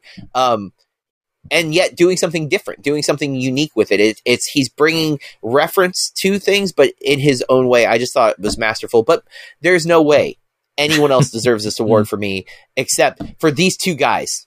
These two guys are going to win because they're the Daniels. Uh, the Daniels for Everything Everywhere All at Once are the best director of the year. Um, well deserved, in my opinion. But what they did on the budget that they did it, how they did it, everything about it, the fact that they have been shunned from the uh, Oscar shortlist for VFX is maddening Wild. to me, more so than any other snub that I can think of, because the fact that they did what they did, how they did it, is what deserves the award. Like, yes, Avatar looks amazing, but Cameron had an infinite number of people and money. And The Daniels did it with seven people. Their their directing style, it's such a unique thing. I love Swiss Army Man, but that movie, I don't know that it has a message.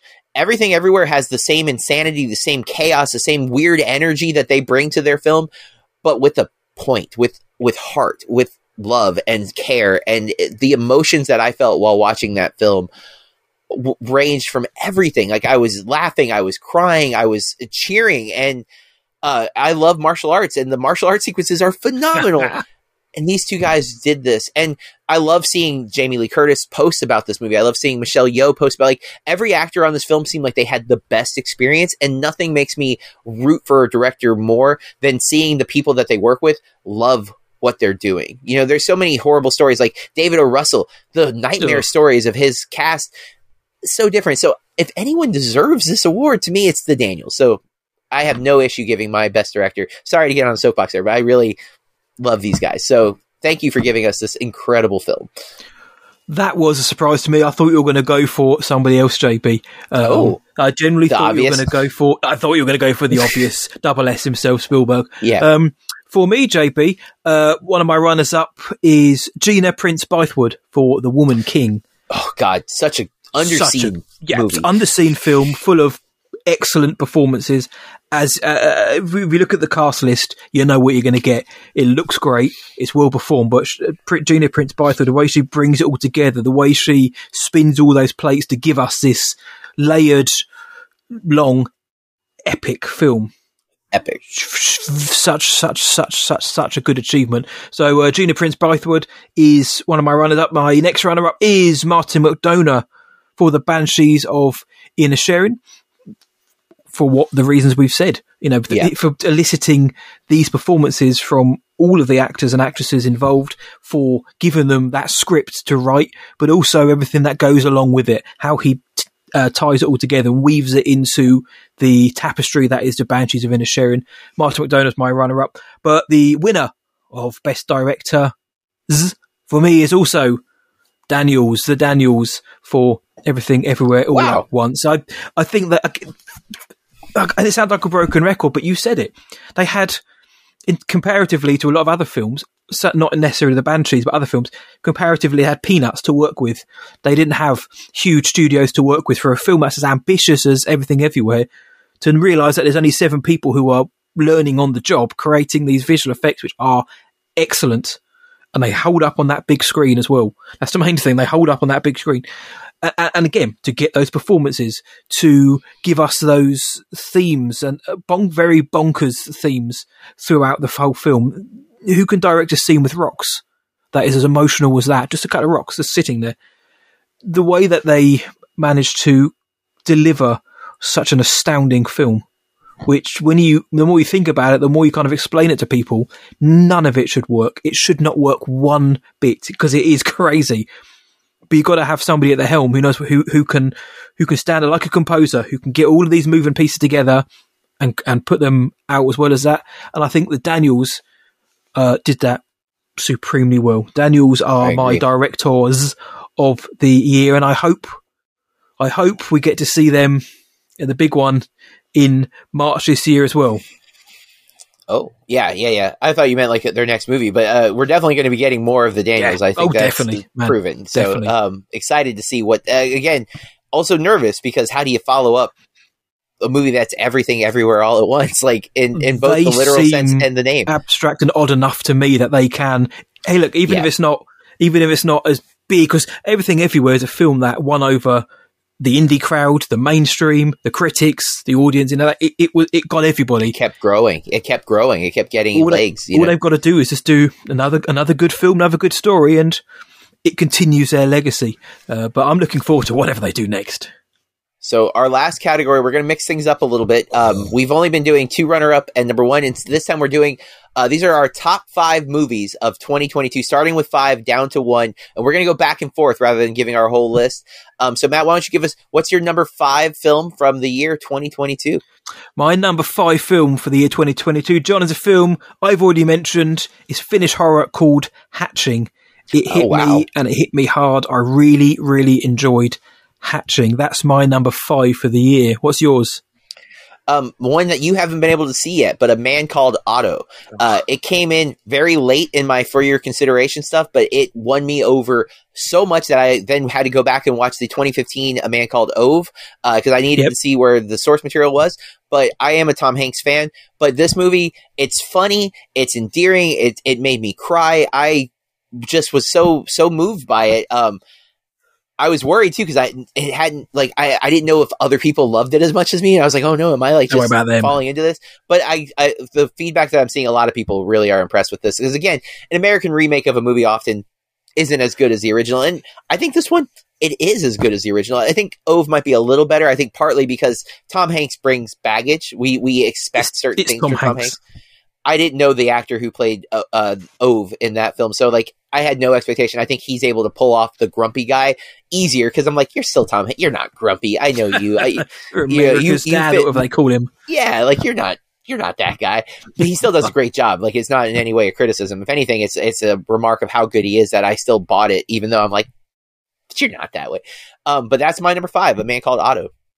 Uh, number four, then for me, John, is a film that if you told me this would be anywhere near my top 20 this year, I would have flown to America, slapped you around the face, bought you a beer to say sorry, and then done it again.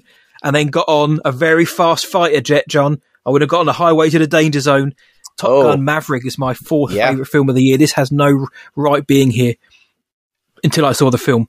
Uh, it, it, what, what more can be said about Top Gun Maverick that we haven't said or the listeners or the watchers haven't already heard? It's just a, it's a blockbuster. You know, it's an epic, it's a blockbuster it in every sense of the word. It's a film that Tom Cruise pushed for to only be released at the cinema because he knew the spectacle that he had and what you know what isn't there to like? It's it's got all of the hallmarks of top gun. It's got those uh, fist pumping moments. It's got the brilliant needle drops of the music. It's got the cool characters and the new characters as well. It's fighter pilots and fighter planes which is always good. It looks brilliant uh, Tom Cruise brings his A game, and more importantly, the story. John, the story is compelling. It's engaging.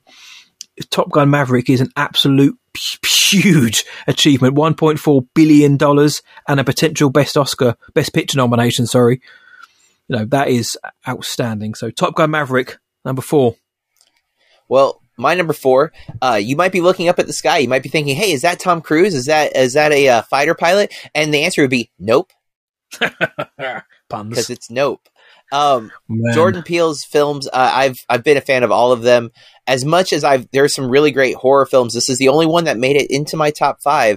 Um, wow, okay, but and not a diss to the others. It's, it, my top 40 is pretty tight. Like they're all movies that I love because I saw 180 and I am generally pretty positive about films. I, am critical sometimes, but the ones I, am definitely a little more forgiving. But nope.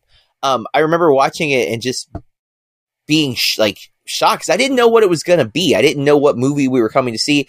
And again, there's a lot of filmmakers this year talking about film, and Peele brings that into this. Uh, we get a little history lesson. We get some some stuff there, and that that stuff works for me, man. It just brings me in so quick. And again, Kaluuya's performance, and also, um, oh, I'm going to forget her name, but she's great too. Keke Palmer. Um, yeah, the Keke Palmer just uh, they're both so good. The chemistry that they have, I found it funny. There's like really cool moments. I saw it again in theaters. I, it held up, but there there are like there are some things that I'm like, man, I wish this was that way. But there, those those bugaboos, those I don't want to call them errors because I don't feel like they're errors, but that's just it. Other filmmakers, I would think they're errors. For me, it's it becomes what was he doing? What was his intention? Why did he do these things? And th- that's something I love about Peele is I, I endlessly am just thinking about because I know I've heard him talk. He, he is a, a student of cinema. He has studied the, the art form.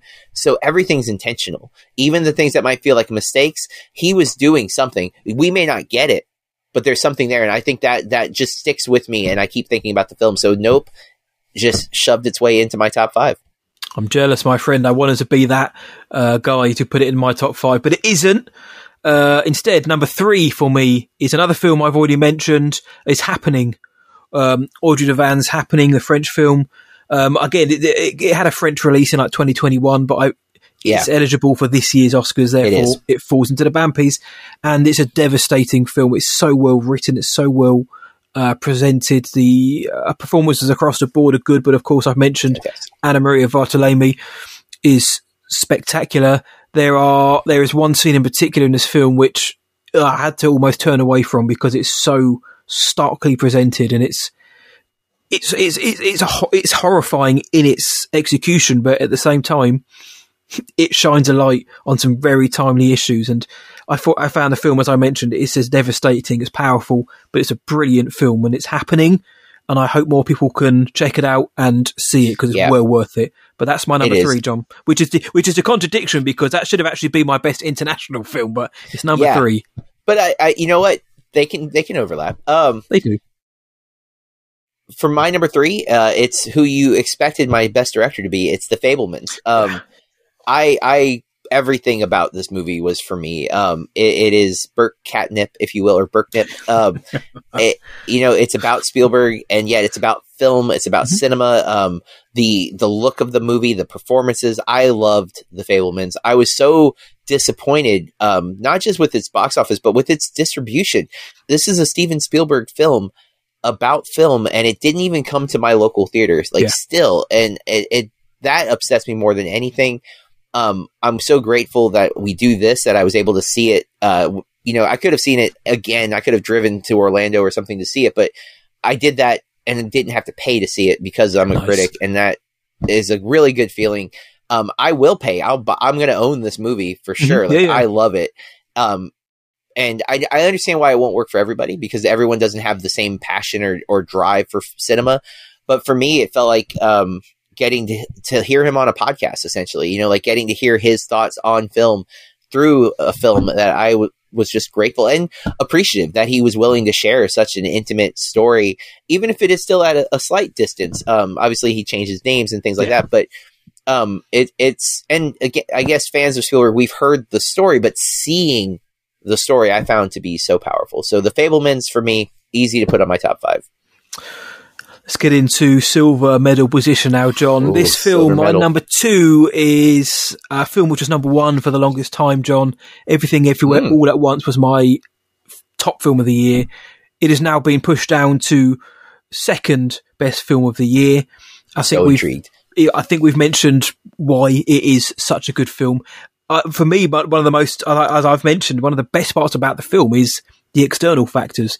I'll say it again: critically, commercially loved. Indie fans, mainstream. It wasn't just IndieWire who liked this; it, it was everybody else who, who enjoyed this as well. Uh, it, it, it touched the nerve of so many people, and it's so refreshing to see a film as as refreshing as this do so well. It made bank. It made a lot of money. It made a lot of fans. Uh, and like you say, the, the way you see Jamie Lee Curtis, for example, on Instagram, just raving about this film, Michelle Yeoh as well. There's a real love for this. It's a, and it comes across you know, on screen. It holds up on the small screen as well. I mentioned it holds up on the big screen. It's just as good on the small screen. It's bonkers. It's wacky. It's wonderful. It's cinema. That's what cinema. It's got to take you on a journey, and this does. It, it is like like you said. Underneath all of the bizarreness, and it is an odd film. And I don't think it'll work for everyone, but it's working for almost everyone. Underneath it, though, is real, you know, real, real. It's real. That's what I can say. It, there's a real story. There's real themes. There's real messages underneath it. You know, there's real. Uh, there's a journey. There's an authenticity to the story behind all of the wackiness, which absolutely crushed me by the end of the film. When when I watched it in theaters, blubbing my eyes out because it's real, and that's it, and, that, and that's what I want. It, it, took me on a journey, and at the end, I felt so rewarded by it. So, everything everywhere, all at once, was number one for the most part. It's my first runner-up, if you will. It's number two of the year for me, John.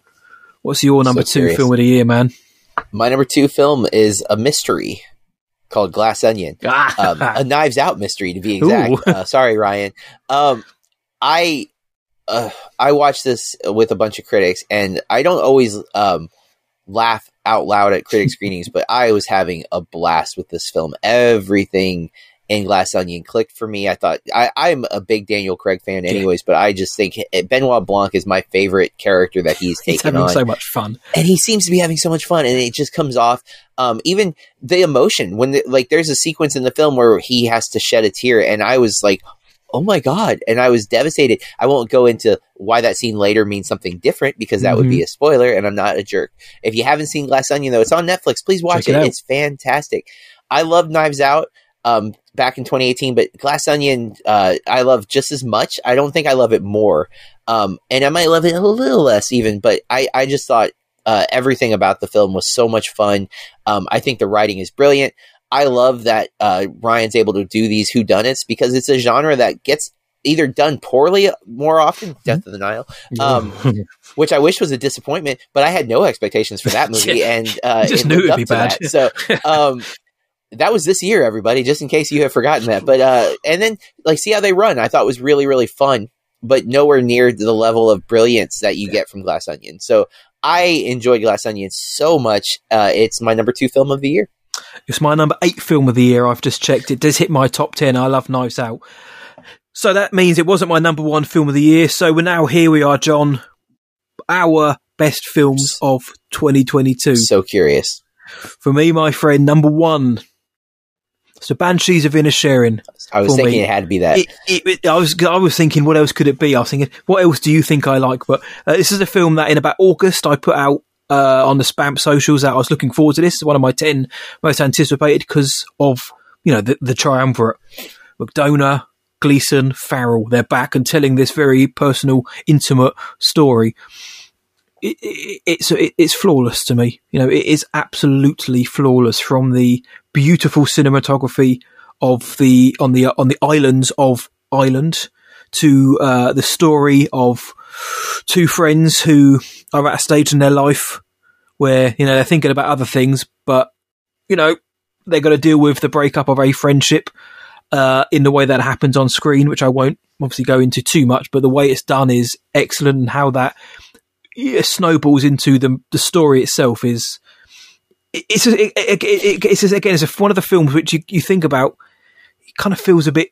It feels very slight when you think about it. What the story is and the setting. It feels very thin, but it is padded out and packed out so well with everything about it. And you've got the backdrop of the of the Civil War, the Irish Civil War as well, playing throughout. You know, and just in the background, you can hear it there, and it's used. You know, it's metaphorically used throughout the story as well yeah, very it's- allegorical. you know, Rocco, it's it's you know, it's it's a very touching film. It's a very poignant film, but not but not always in the most positive way as well. It's not a film where you might you may not come out of it feeling like a million dollars, but you'll feel something because there's Yeah. so much going on here. But the Banshees of Inisherin is is it McDonagh's best work? I don't know yet. I don't know. I want to let it sit with me because he's done for me. I, I, you know, I really enjoyed Three Billboards, um, Seven Psychopaths in Bruges. I, I'm, I really dig all of his films, but this felt different to them. It, you know, whether it's personal or not, I don't know, but it felt so intimate. It felt so raw, so um, so genuine that it had to be number one for me. You know, I was I was engrossed watching it, and you know, I, again, I felt all those emotions and more in this film. It's why Colin Farrell and Brendan Gleeson won the acting award for me because it, it's flawless. It's a flawless film. I can't wait to see how it ends up in the Academy Awards races. But for me, it's my number one film of the year. John, what could possibly be your number one film of 2022? Everyone definitely knows what my number one is. I've been singing it since I saw it. Everything, everywhere, all at once. Not only is Yeah. it my number one of 2022, it's like my number four film all time. Like it's it's That's in my top five right now. Um, and that's that's not an easy list because most of the movies on that list are old. I mean, my number one movie is from 1946. It's a Wonderful Life. You know, like for a 2022 film to me in the top five, it had to do something. It had to speak to me in a way. Um, for a long time, Scott Pilgrim held that that number one spot, and it was because of similar reasons. It just clicked all of my boxes. The things I enjoy to watch, the the use of editing, the use of music. Um, I've matured, and that's why Scott Pilgrim's fallen down. I still love that movie, but it's not in my top ten anymore. Um, I have some issues even with it that I didn't used to have. That when I watch it, I'm like, eh, I really wish this was different. and that could happen with everything everywhere all at once. But so far, after four viewings, uh, at each time, I was happy to sit through it again. Each time, those emotions came back, even though I already knew it was going to happen. I knew we were going to have two rocks sitting on a, a, a cliff having a conversation. and that it would shatter me. Like never, if you told me that, like text Exactly. on screen, even they're not talking, that that would make me cry. No way would I have thought that was possible, hot dog and yet it did. That everything about this film, which again is aptly titled because it literally is all of the things. Um, I, I love this movie. I'm so grateful that we got it. It reminds. I mean, I've never really started to like. Oh, I hate movies. I there are some people who up and down all the time, but this is a movie that just shows me why I love movies. Why I put so much of my life into studying these, to talking about them, to watching them because stuff like this can get made and it's incredible uh, for for two guys to have this vision of this story and then for it to come together and then all of the collaboration to work together to give us this film that says so many things that says it in a fun way that you can have these really deep conversations um, through humor through uh, well some very inappropriate jokes at times. Uh, the one reason my big eh, like disappointment of this film is that I won't ever be able to teach it because of one fight scene that involves a butt plug, and I just know I can't justify that sequence in a classroom, in a high school classroom, especially. If I ever get to teach college film, then it's hundred percent getting taught. But in a, a high school setting, even though it's blurred, I still can't like the implications of it are too, you know, well, far-reaching uh, to to possibly. Yeah, it's your number one film of the year. is one hands down number one film of the year. Everything, everywhere, all at once. Thank you, the Daniels and Michelle Yeoh and Ke Huy Quan and Jamie Lee Curtis and Stephanie Hsu uh, Sue for giving us this masterpiece. And there's so many other actors that we're leaving off there, but uh, just wow, what a, what a movie! I will. Uh, it- it's going to be hard for anything this year to top it, in my opinion. But I hope something does because that would be incredible. But I'm so happy with this movie. That's the fun of film is that something can always come around and topple. It could you could have a new favorite film in 2023, John, but for 2022, then the Banshees of Inisherin, Everything Everywhere All at Once are our top films of 2022. But like you say, John, something might come along this year and knock uh, Everything Everywhere out of your top five. Something might come in and enter my top five films of all time. And that's what we're going to do to wrap up this episode then and this edition of the Bampies. We're going to have a quick look forward to 2023 and we're going to give five films each, uh, alternate them again that we cannot wait for uh, in 2023 and hope that in our next edition of the band Bampies we can look back and say, yeah, all 10 of these films or all five each, they, they, they, they, they nailed it for us. So, uh, John, what's one of the, what's one of the films you're looking forward to next year? before I say, I do want to point out too that there are some things I left off of this list because I wasn't sure if they were actually going to come out this year. Like Ari Aster's got a movie that now apparently we're getting a trailer for next week. Yes, yes, yes. That he immediately put his name on something he's on my oh I can't wait for because the two movies he's made so far have been incredible. But I wasn't sure, so I didn't have that on my list. Uh, also, there's supposed to be a Martin Scorsese movie coming out, but I've seen two different Martin Scorsese movies that might be coming out this year. and I don't know which one's right and he can almost always be on the list. And then there's movies that I'm like excited for, but like, yeah, okay. But I went, I really had to think through and being honest with myself, uh, both in my hope, but also like, I think it's reasonable to be excited for these movies. Like, I don't think these are like far reaching. Like, these are probably going to be good, Okay. even if I didn't put them on my list. So, number five is the Christopher McQuarrie film called Mission Impossible Dead Reckoning Part One. Um, I've I've loved the since Ghost Protocol forward, really since Mission Impossible Yeah. Three. I've I've been a fan, but uh, Ghost Protocol got me interested again, and then really it was when McQuarrie took over that I was hundred percent back on board with um not Fallout, but the uh, the one before. Rogue Nation, and then Fallout just cemented it, and now I can't wait That to see what we're going to get with these last two. So I'm super hyped for Mission Impossible: Dead Reckoning Part One. I hate the title. I hate the Part One part Too of it, long. but Too Yeah. long. but that's my number five. Matt, what about you? What are you looking forward to for your number five movie? Uh, number five is one of those Scorsese movies. It's Killers of the Flower Moon, which is Scorsese, uh, Leo DiCaprio. But I'm more excited because Jesse Plemons is getting a, a big fat role in it, and he's excellent. Him and Always. Scorsese cannot wait. I think they're a match made in heaven. Um, so yeah, Killers of the Flower Moon. Is, I think it's an Apple Plus original. Um, I believe. which They've been up actually, down with movies. I, I don't mind. You see, I, I I always find there's a bit of prestige to Apple Plus, and of Yeah. course, Coda Oh, yeah. reigning Best Picture winner at the minute. But um, looking forward to seeing what they can do with this story and this collection of actors they got. Their TV series have been top notch, but their movies have been, I think, a little less. Uh, maybe just because they're not seen as much. But um, there's been a lot. that. Yeah, but when they're good, though, they're they're very good. So um, hopefully Agreed. that's I lo- that. Coda was my list last year, so It was yeah number four for you, JB. four. Uh, this one snuck on because I decided to watch the holiday special, and I couldn't help it afterwards. It revitalized my interest. Guardians of the Galaxy Volume Three. One because it's the ending of all of these uh, performances. This is supposed to Yeah. be the last time we see most of them in these roles. Uh, Dave Bautista has been kind of recently very vocal about. Excited to be done with Drax, which is disappointing because I love him as Drax. But James Gunn has obviously moved on to DC, and so this is his most likely the last time we'll see him with Marvel. Yeah. Uh, so this is a swan song for the whole thing, and I I loved the first movie. I really like the second movie, although I think there's some stuff with it that doesn't quite hold up. And I had kind of started to lose interest in Marvel in general, and the holiday special made me excited for this movie, so it, it snuck its way onto my list. Um, I'm looking forward to that because, like I say, it's going to be the end of an era. So, didn't make my list, but um, I've got high hopes for Guardians Three. Number four for me, John, is a film, I've got very high hopes for, and I really hope we can get back to back to the good times with Indiana Jones and the Dial of Destiny. Oh wow, Harrison wow. Ford, James Mangold, dude. I, I, I, from what I've heard, um, I met some, I met a few people at Comic Con this year who worked on the film in varying capacity. Couldn't say anything about the film, but what they said, and it was it very, very exciting. Not about the story, but about the quality and about you know Mangold and Harrison Ford Yeah. and that. It's indie, man. It's Harrison Ford. It's indie. It's a swan song. I, I, I can't wait. Cry- Crystal Skull was one thing, but it's Indie Five, man. I, I, I can't wait. The the title's so bad though. I, I don't like the title, but I'm, I'm guessing it's going to have it's going to obviously have context when we see the film. But without context, it sounds a bit uh, Dora It's the, the only Explorer. one- It's the only one that's alliterative. Like all of the other ones are Yeah. not alliterative. Like it's a good like, point there. Um, my number three, uh, in Greta Gerwig we trust, uh, Barbie.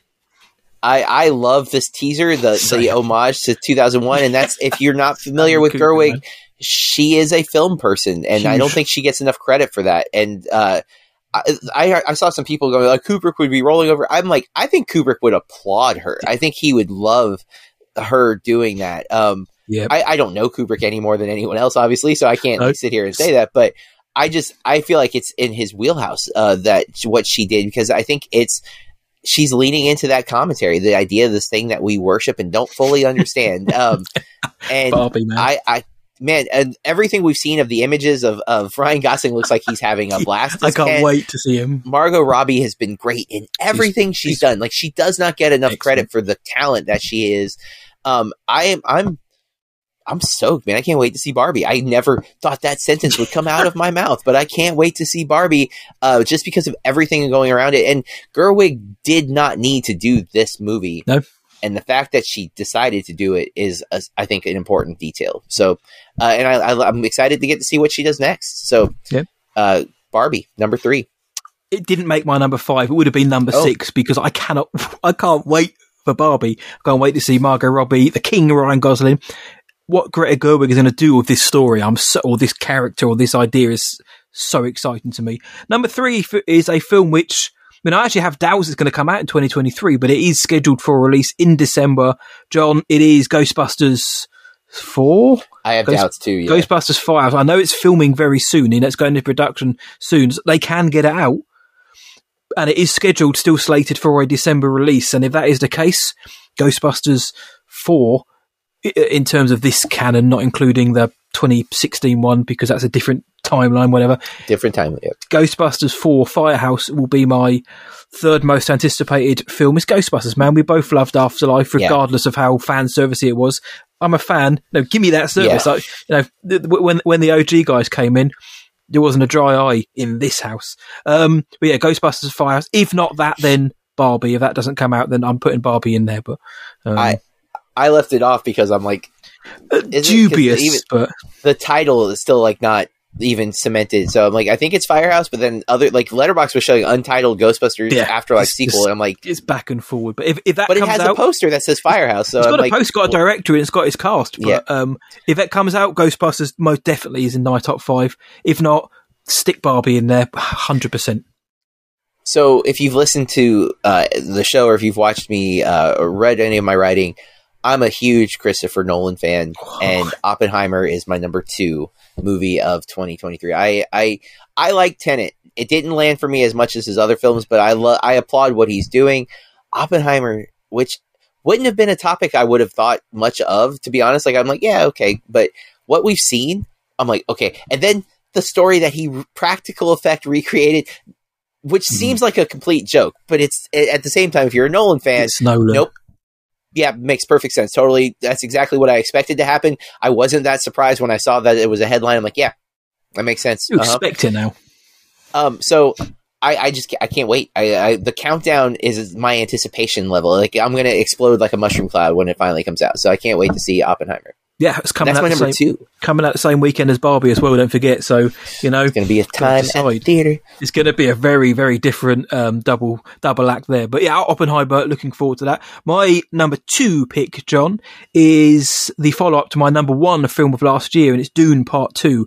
I cannot wait to see the next part of Dune. Denis Villeneuve created something incredible in Dune, and with the addition to the cast of uh, Christopher Walken, of Florence Pugh, Austin Butler, amongst many others. Come on. I mean, this, in, in Villeneuve, I trust my friend. I, I, I haven't read the books. I've purposely stayed away because I don't want to know what happens in this film. But So I know it's going to be good.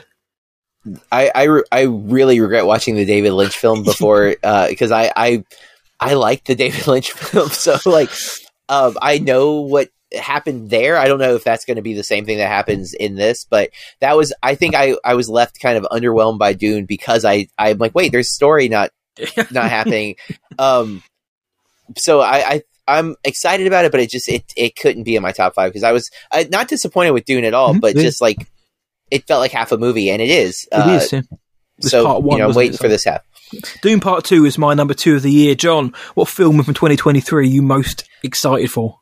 It's a film that should have come out this year, but they pushed back, and it's probably for the best. Uh, Spider-Man: Across the Spider-Verse. Yeah, I love Into the Spider-Verse. It's one of my it's it's the highest ranked animated film on my top 100 list. Um, it's only a little bit ahead of of uh, Spirited Away, but it is ahead of Spirited Away, which I think says something about how much that movie clicks with me. I love Spider-Man, anyways. Obviously, I'm constantly fighting with you about Tom Holland being the best, and you Maybe finally came around and admitted it. Uh, you even signed an affidavit saying so. So, I, um, mu- I must I must have lost that. uh, yeah, it's gone somewhere, but it's fine. Um, the cast is returning, which is incredible. But we're getting all these new Spider-Man, including Daniel Kaluuya uh, as Spider-Punk.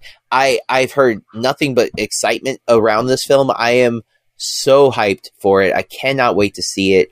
Um, you know, it's one of the few things Sony has doing uh, going that is doing the right thing cinematically without someone else supervising. Um, so I hope they don't mess it up, but I I cannot wait to see this film. And it, from what I understand, this is two of what should be another movie coming. Uh, Oh. so hopefully, That's exciting. um, but I am. And I, I might be wrong. I know that at some point there was supposed to be a trilogy happening, but and of course studios they want IP, so they're not going to stop making them if it makes money. Yeah. But I am very very hopeful that we're going to get the same level of quality that we got from Into the Spider Verse with Across the Spider Verse. Yep, I, I loved Into the Spider Verse. It was my it was my top superhero film of that year, and it's one of my, if not my, it's in my top five probably superhero films of all time. It's incredible. Um, my Plus the soundtrack rocks. the soundtrack is awesome, JB. Um, my number one. Uh, now, I'm anticipating this, and I'm excited with a very, very large dash of um, anxiety now after the film that came out this year by the director of The Exorcist, the sequel to the 1973 masterpiece, the greatest film of all time, is getting a direct sequel now, helmed by David Gordon Green. Uh, in 2018, I was like, yep, I can see what they're doing. I can see the trajectory now. The Exorcist. I hope. I really hope it isn't called The Exorcist. I hope they call it something else or subtitle because I don't want to have, to, you know, Halloween, Halloween. Exorcist. I, I got a feeling that the first film is going to be very solid, like Halloween 2018 was. I think it's going to be a very decent follow up.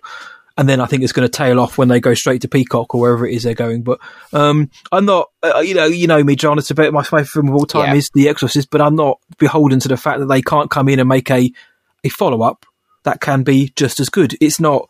I'm I'm uh, I'm soothed by the fact that it's not a remake. Had it been a remake, it wouldn't been anywhere near this list. It's a direct sequel. It's got fantastic um, quality in the cast. You've got Ann Dowd, you've got Leslie Odom Jr., you've got obviously the, the uh, excellent Ellen Burstyn coming back as Chris MacNeil. There is a hopefully a good story there to tell, but there's a good foundation to build it on. I think David Gordon Green is good at starting things, don't about ending it.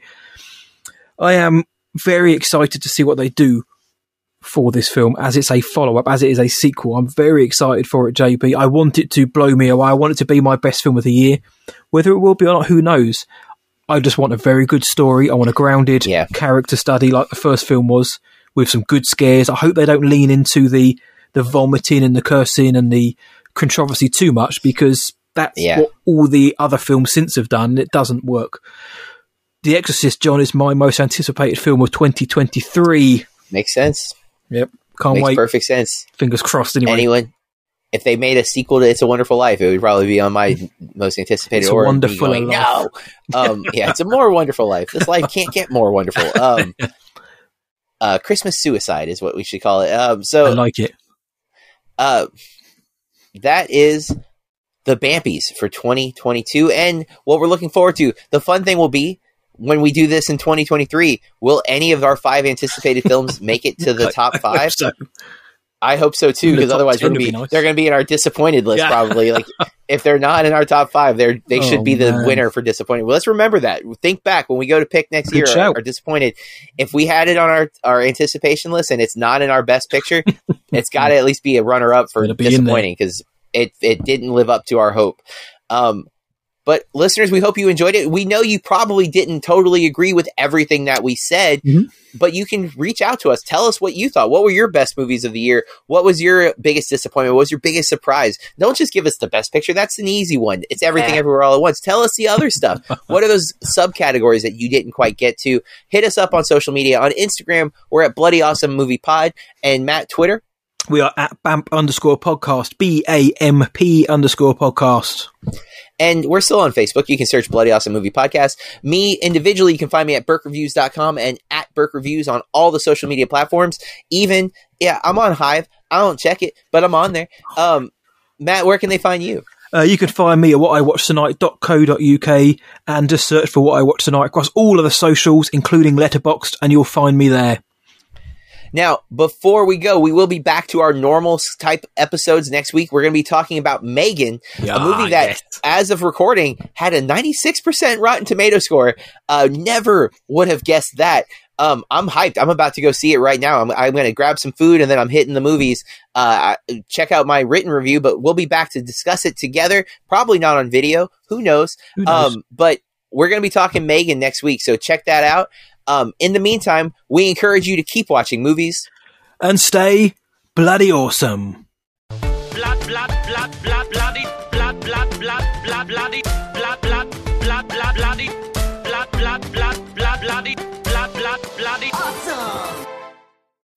When you need mealtime inspiration, it's worth shopping Kroger, where you'll find over 30,000 mouthwatering choices that excite your inner foodie. And no matter what tasty choice you make, you'll enjoy our everyday low prices, plus extra ways to save, like digital coupons worth over $600 each week. You can also save up to $1 off per gallon at the pump with fuel points. More savings and more inspiring flavors make shopping Kroger worth it every time. Kroger, fresh for everyone. Fuel restrictions apply.